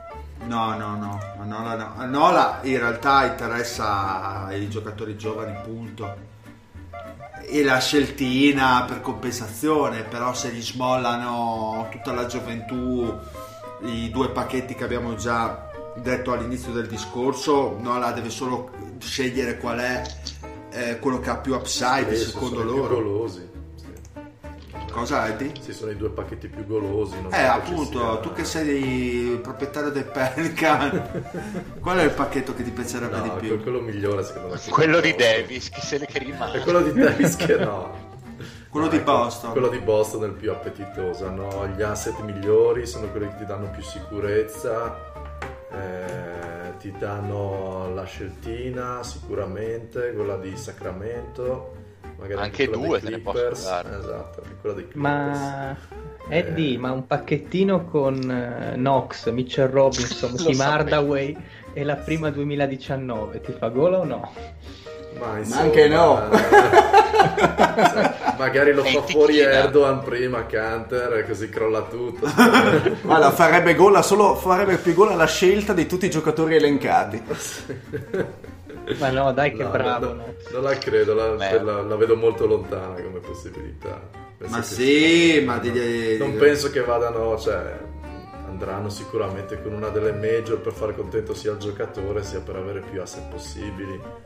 Non me lo vedo onestamente Anthony Davis a New York. Che però non è che, cioè, mh, capisco il dispiacere dell'Eddie che comunque ci ha detto questo pomeriggio che si era già fatto abbastanza pa- Sì, pace sì, con se No, stesso. no, sì, ha già, ha già infuocato la sua maglietta di Anthony Davis. Però, però, eh, nel senso, secondo me o uno o l'altro, poi dipende dalla roba che riesci ad accattarti in più, non è che cadono proprio in maniera malvagia eh, per futuri No, no, sono eh. entrambi pacchetti validi, ma cioè, a me piace di più il discorso visto dalla- dall'altra prospettiva, non tanto eh, Davis che se ne va, cosa arriva ai Pelicans, ma vedere cosa può fare Davis poi nella squadra dove va, va ad atterrare. Io onestamente, come gusto mio personale, mi piacerebbe tanto di più vederlo ai Lakers piuttosto che a Boston, anche se Boston mi piace di più come asset che puoi ricevere al corrispettivo. Cioè, ah, tu ne fai una questione di dove Davis piacerebbe di più andare. non No, no, dove a me di- piacerebbe di più vedere Ah, Davis proprio a te giocare. basta. Esatto. Cioè a me per gusto personale vedere Davis e Ma LeBron sinceramente insieme sto Davis che che ribaltano un po' le- le- la, la- la situazione a ovest sarebbe veramente interessante. Ma io ribadisco il concetto, cioè Davis secondo me dovrebbe pensare di andare all'est, perché ho- all'ovest eh, va bene con LeBron Ma sicuramente, ragione, Davis eh, ragione. cioè uno Ne squadrone, non parlavo è che stiamo per a mero, per sindacare. mero gusto personale, non, non guardavo la cosa. No, no, no, ma mm, quello, quello è chiaro. E se non deve dire qualcosa al Mario che si è zittito, si è shottato per in chiusura. Mario, Mario, No, no, stavo, stavo lavorando a cose per voi. Niente. Ah, grazie Mario, sempre gentilissimo. Sono d'accordo col patto. Comunque, giusto per prima mi sono interrotto. Se- secondo me, se va via qualcuno da Golden State, eh, Durant magari si è rotto un po' il cazzo, eh. No, Durant va a New York, basta. anche lui, No, assieme a se- Davis. secondo me Durant eh, prova ad andare a una squadra in cui lui ovviamente è stella centrale ma Stella assoluta anche. ma in costruzione È la, è la stella del nord di Okuno.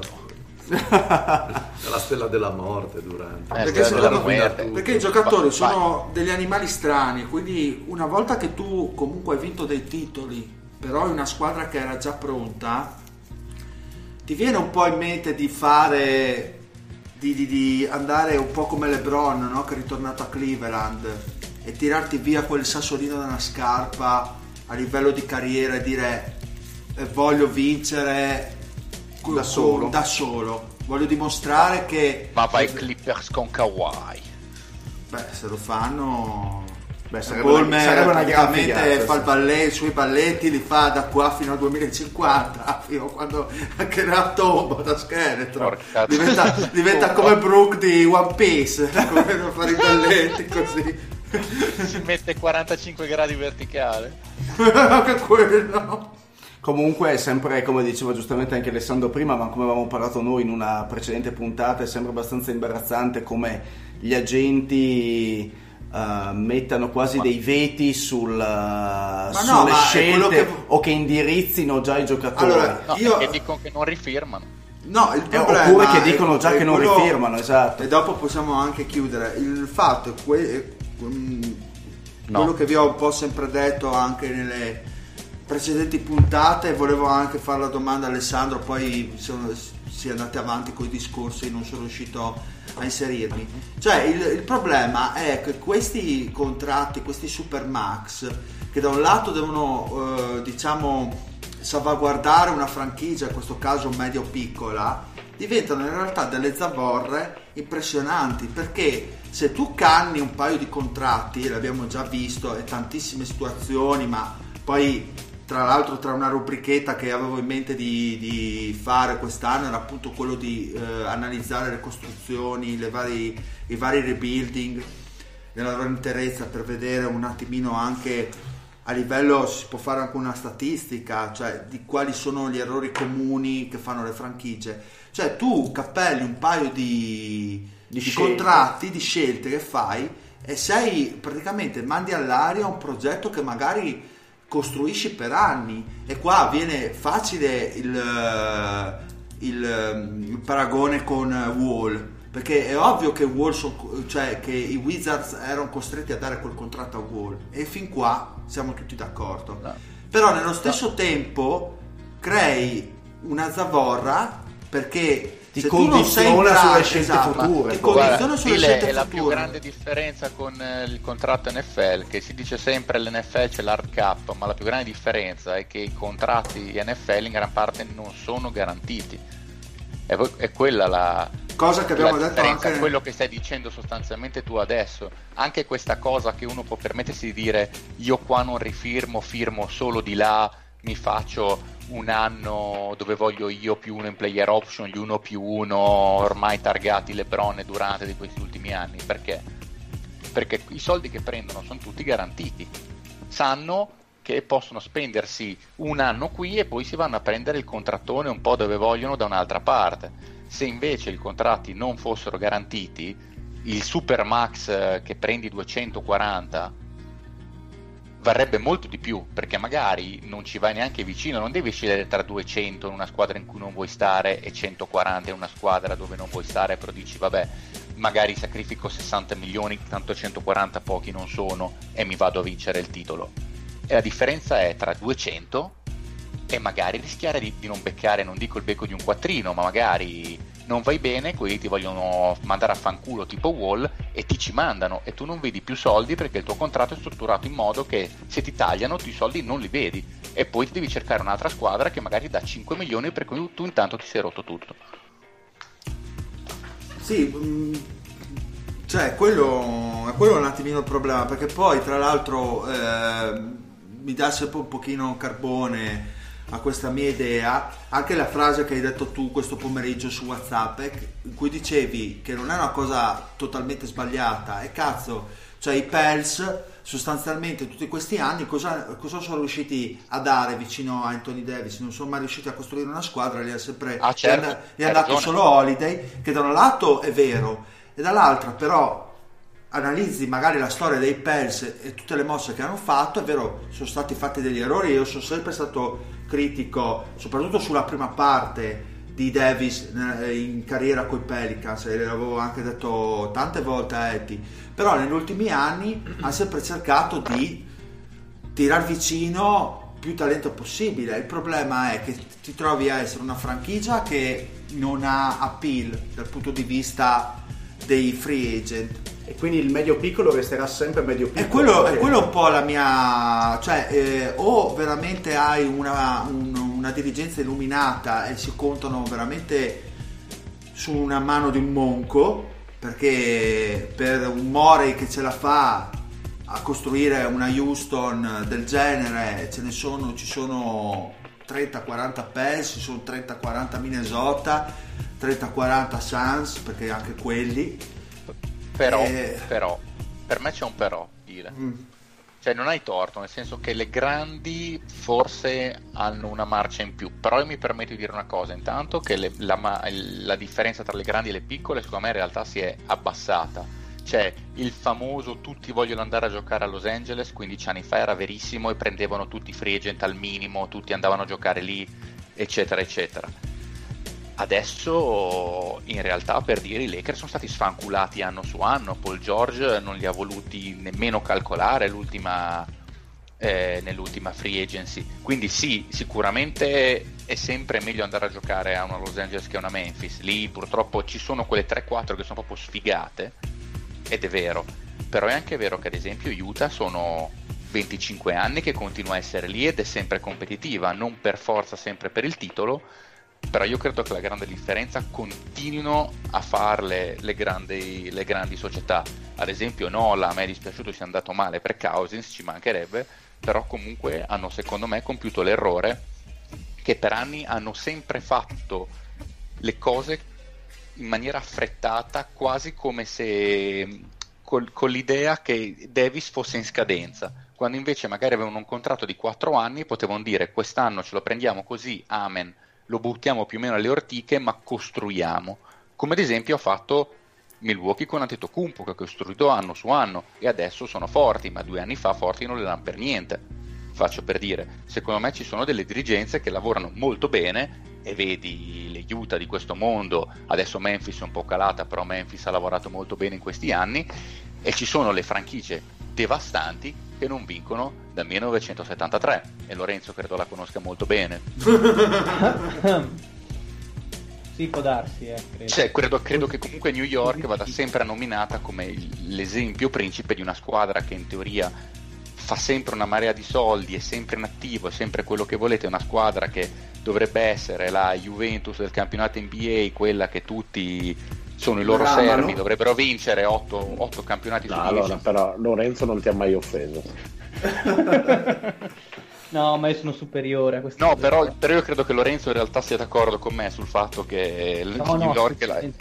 No, no, sul, sul fatto che è, è la prova che l- l- le dirigenze in realtà Che la me, programmazione ancora non più- fa parte la della programmazione, la programmazione rimane la, la cosa più importante perché ci sono franchigie che hanno la metà delle possibilità di New York che vanno bene e New York che va male ma come, ma come New York la Los Angeles pre-Magic che adesso sembra si sia un po' ripresa ma quello del, del primo Jim Bass che è andata malissimo e hanno fatto una cappellata dietro l'altra secondo me le dirigenze continuano a essere la, la singola cosa più importante e ovviamente avere un owner illuminato, quello è fondamentale. Vedi Sarver che illuminato non è, vedi altri owner che invece... Beh, è stato, è stato illuminato nel senso che si, be- si becca i Pippi, che non paga un cazzo. Lì è stato strailluminato perché tra l'altro ha beccato anche la congiuntura astrale favorevole perché il eh, Phoenix era più che interessata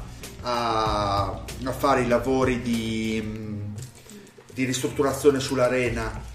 Eh, lì eh, c'erano veramente pochi dubbi che io mi cagavo un po' in mano perché non si sa mai che gli americani sono abbastanza diciamo pensano sempre due volte prima di mettere i soldi pubblici o di una città su, un, su uno stadio, su eh, di strutture Certo. sportive. Quindi un po' mi cagavo in mano, visto anche che dall'altra parte c'è un pasto fottuto.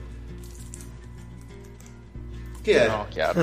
Era la, l'intervista della signora che aveva detto giù di tutto. Ah, la Sarver. perché era un taccagno. Però, pe- sì, perché è, veri- è verissimo, Perché è un taccagno. che, che è un taccagno, però ha beccato proprio la congiuntura giusta, sapeva che poteva fare quella mossa lì e infatti si è beccato i soldi e per fortuna potrò fare ancora Phoenix Sun e non San Diego Suns, Seattle Suns o Vegas Belli San. Diego Suns però. Eh vabbè, ma esisteva la squadra San Diego, perché non... Non I, ripristinare. i Clippers, i San Diego Clippers. San Diego Clippers. San Diego Clippers. Beh, guarda, io ho già paura per Houston perché secondo me il nostro owner è un server eh, punto server 2.0. Eh, quindi- ti cagherai in mano quando Arden prima che finirà. spostino, prima che spostino Houston c'è una fila di No, squadre. ma, no, no, non parlo mica di spostare, io parlo Ah, ok. delle piccole cose che inizi a vedere. Server, ad esempio, quando Phoenix vinceva 60, però faceva quelle piccole cose tipo scelsero Rudy Fernandez al draft Che e merda. ceduto per cin- no no che era, era buono poi dopo tre anni una testa di cazzo se n'è andato però lo, lo scambiarono mi pare per Sergio Rodriguez che invece valeva un terzo per prenderci 500 mila dollari in più Sì, è Rondo de- uguale. Rondo, Rondo uguale ma fecero, fece- fecero delle altre cose non mi ricordo che aveva ceduto comunque per, per un milione un milioncino in più un due milioni in più di quello di là cedeva giocatori buoni che erano state delle magate al draft Comunque anche, Ferna- anche. Fe- anche Fernandez vicino a Nash poteva avere una carriera, eh, voglio E, dire. cazzo, e quelle sono le piccole cose. La differenza tra una squadra che vince il titolo a volte e una squadra che non vince un cazzo di niente. Oh Fede, Infatti. ma guarda che un milione di euro sono soldi, eh. in Austria Eh, ti diverti con Eh, un ma milione. sono comunque soldi.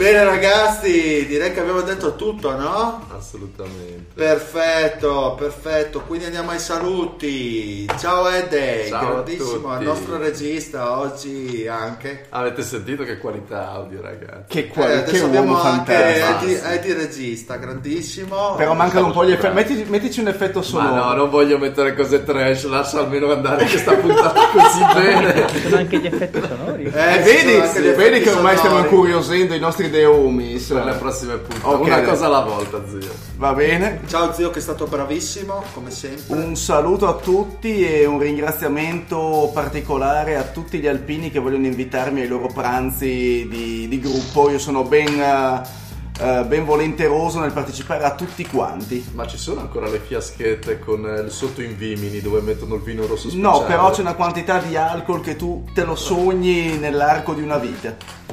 Un saluto al Fede. Bella rega, se ricordate la grande canzone Se potessi avere un milione di euro in Austria un Che è la mia che preferisco un saluto, Dureresti a- una settimana. Ad Arpene. Penso Ad quattro giorni al massimo un saluto a Darth Fener. Ciao Darth Fener che stranamente era sobrio quest'oggi. Sì, ma non capiterà mai più, tranquilli. Un saluto a tutti, soprattutto ai tutti quelli che suonano i cucchiai con la bocca. E un saluto a ultimo ma non ultimo nella vita perché è sempre il top, soprattutto quando si veste Prada. Prada, Zegna, Zara. insomma, Za- no, Zara no.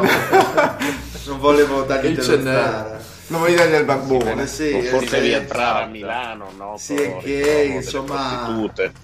E, pe- penso che la prossima puntata magari ci potrà regalare la sua rubrichetta, ovvero il grandissimo Lorenz d'Arabia, ormai soprannominato dall'Eddie. Devo imparare a salutare in arabo comunque. Eh, impara, impara. Buonanotte a tutti. Perfetto. E un saluto anche dal Dile e alla prossima. They say life will bring discomfort, and I discovered we all just suffer cause no one feels that bad. And it comes from one another, we hurt each other just like a lover, and don't think twice about that. And I feel like something's bad, but hell, I'm used to that. I always turn my back, yeah. And I wanna feel something, but all I feel is pain. I wanna make a change, but You either pick yourself up, or you let yourself down. Life will always be tough, so who the fuck are you now? Will you make it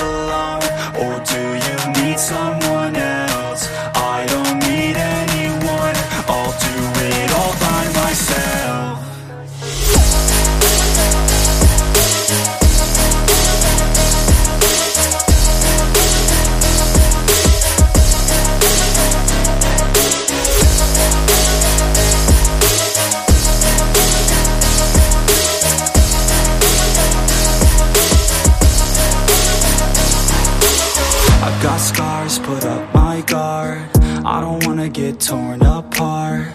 I start to feel my heart race faster, it's pumping hard. And all I want is to be something. That's why I just keep on running. Can't stop what you don't see coming. Yeah, and you know I'm coming. How can I trust you if you don't trust me? I do what I do, cause it is just me. And nothing is new. No, I'm not lucky. I work my ass off, so I'll be some. You either pick yourself up or you let yourself down.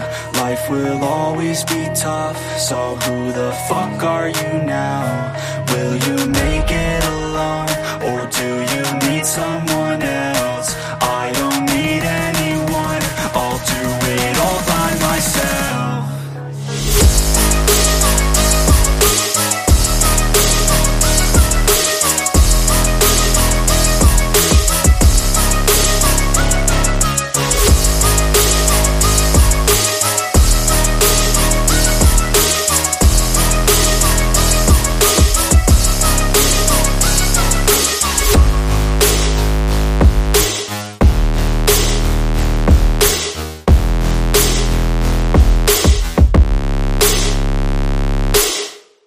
Cazzo. Dica. Guarda che tu devi guardare i lo treni, sentite? che altrimenti dopo costano un botto. Eh. C'è anche ragione.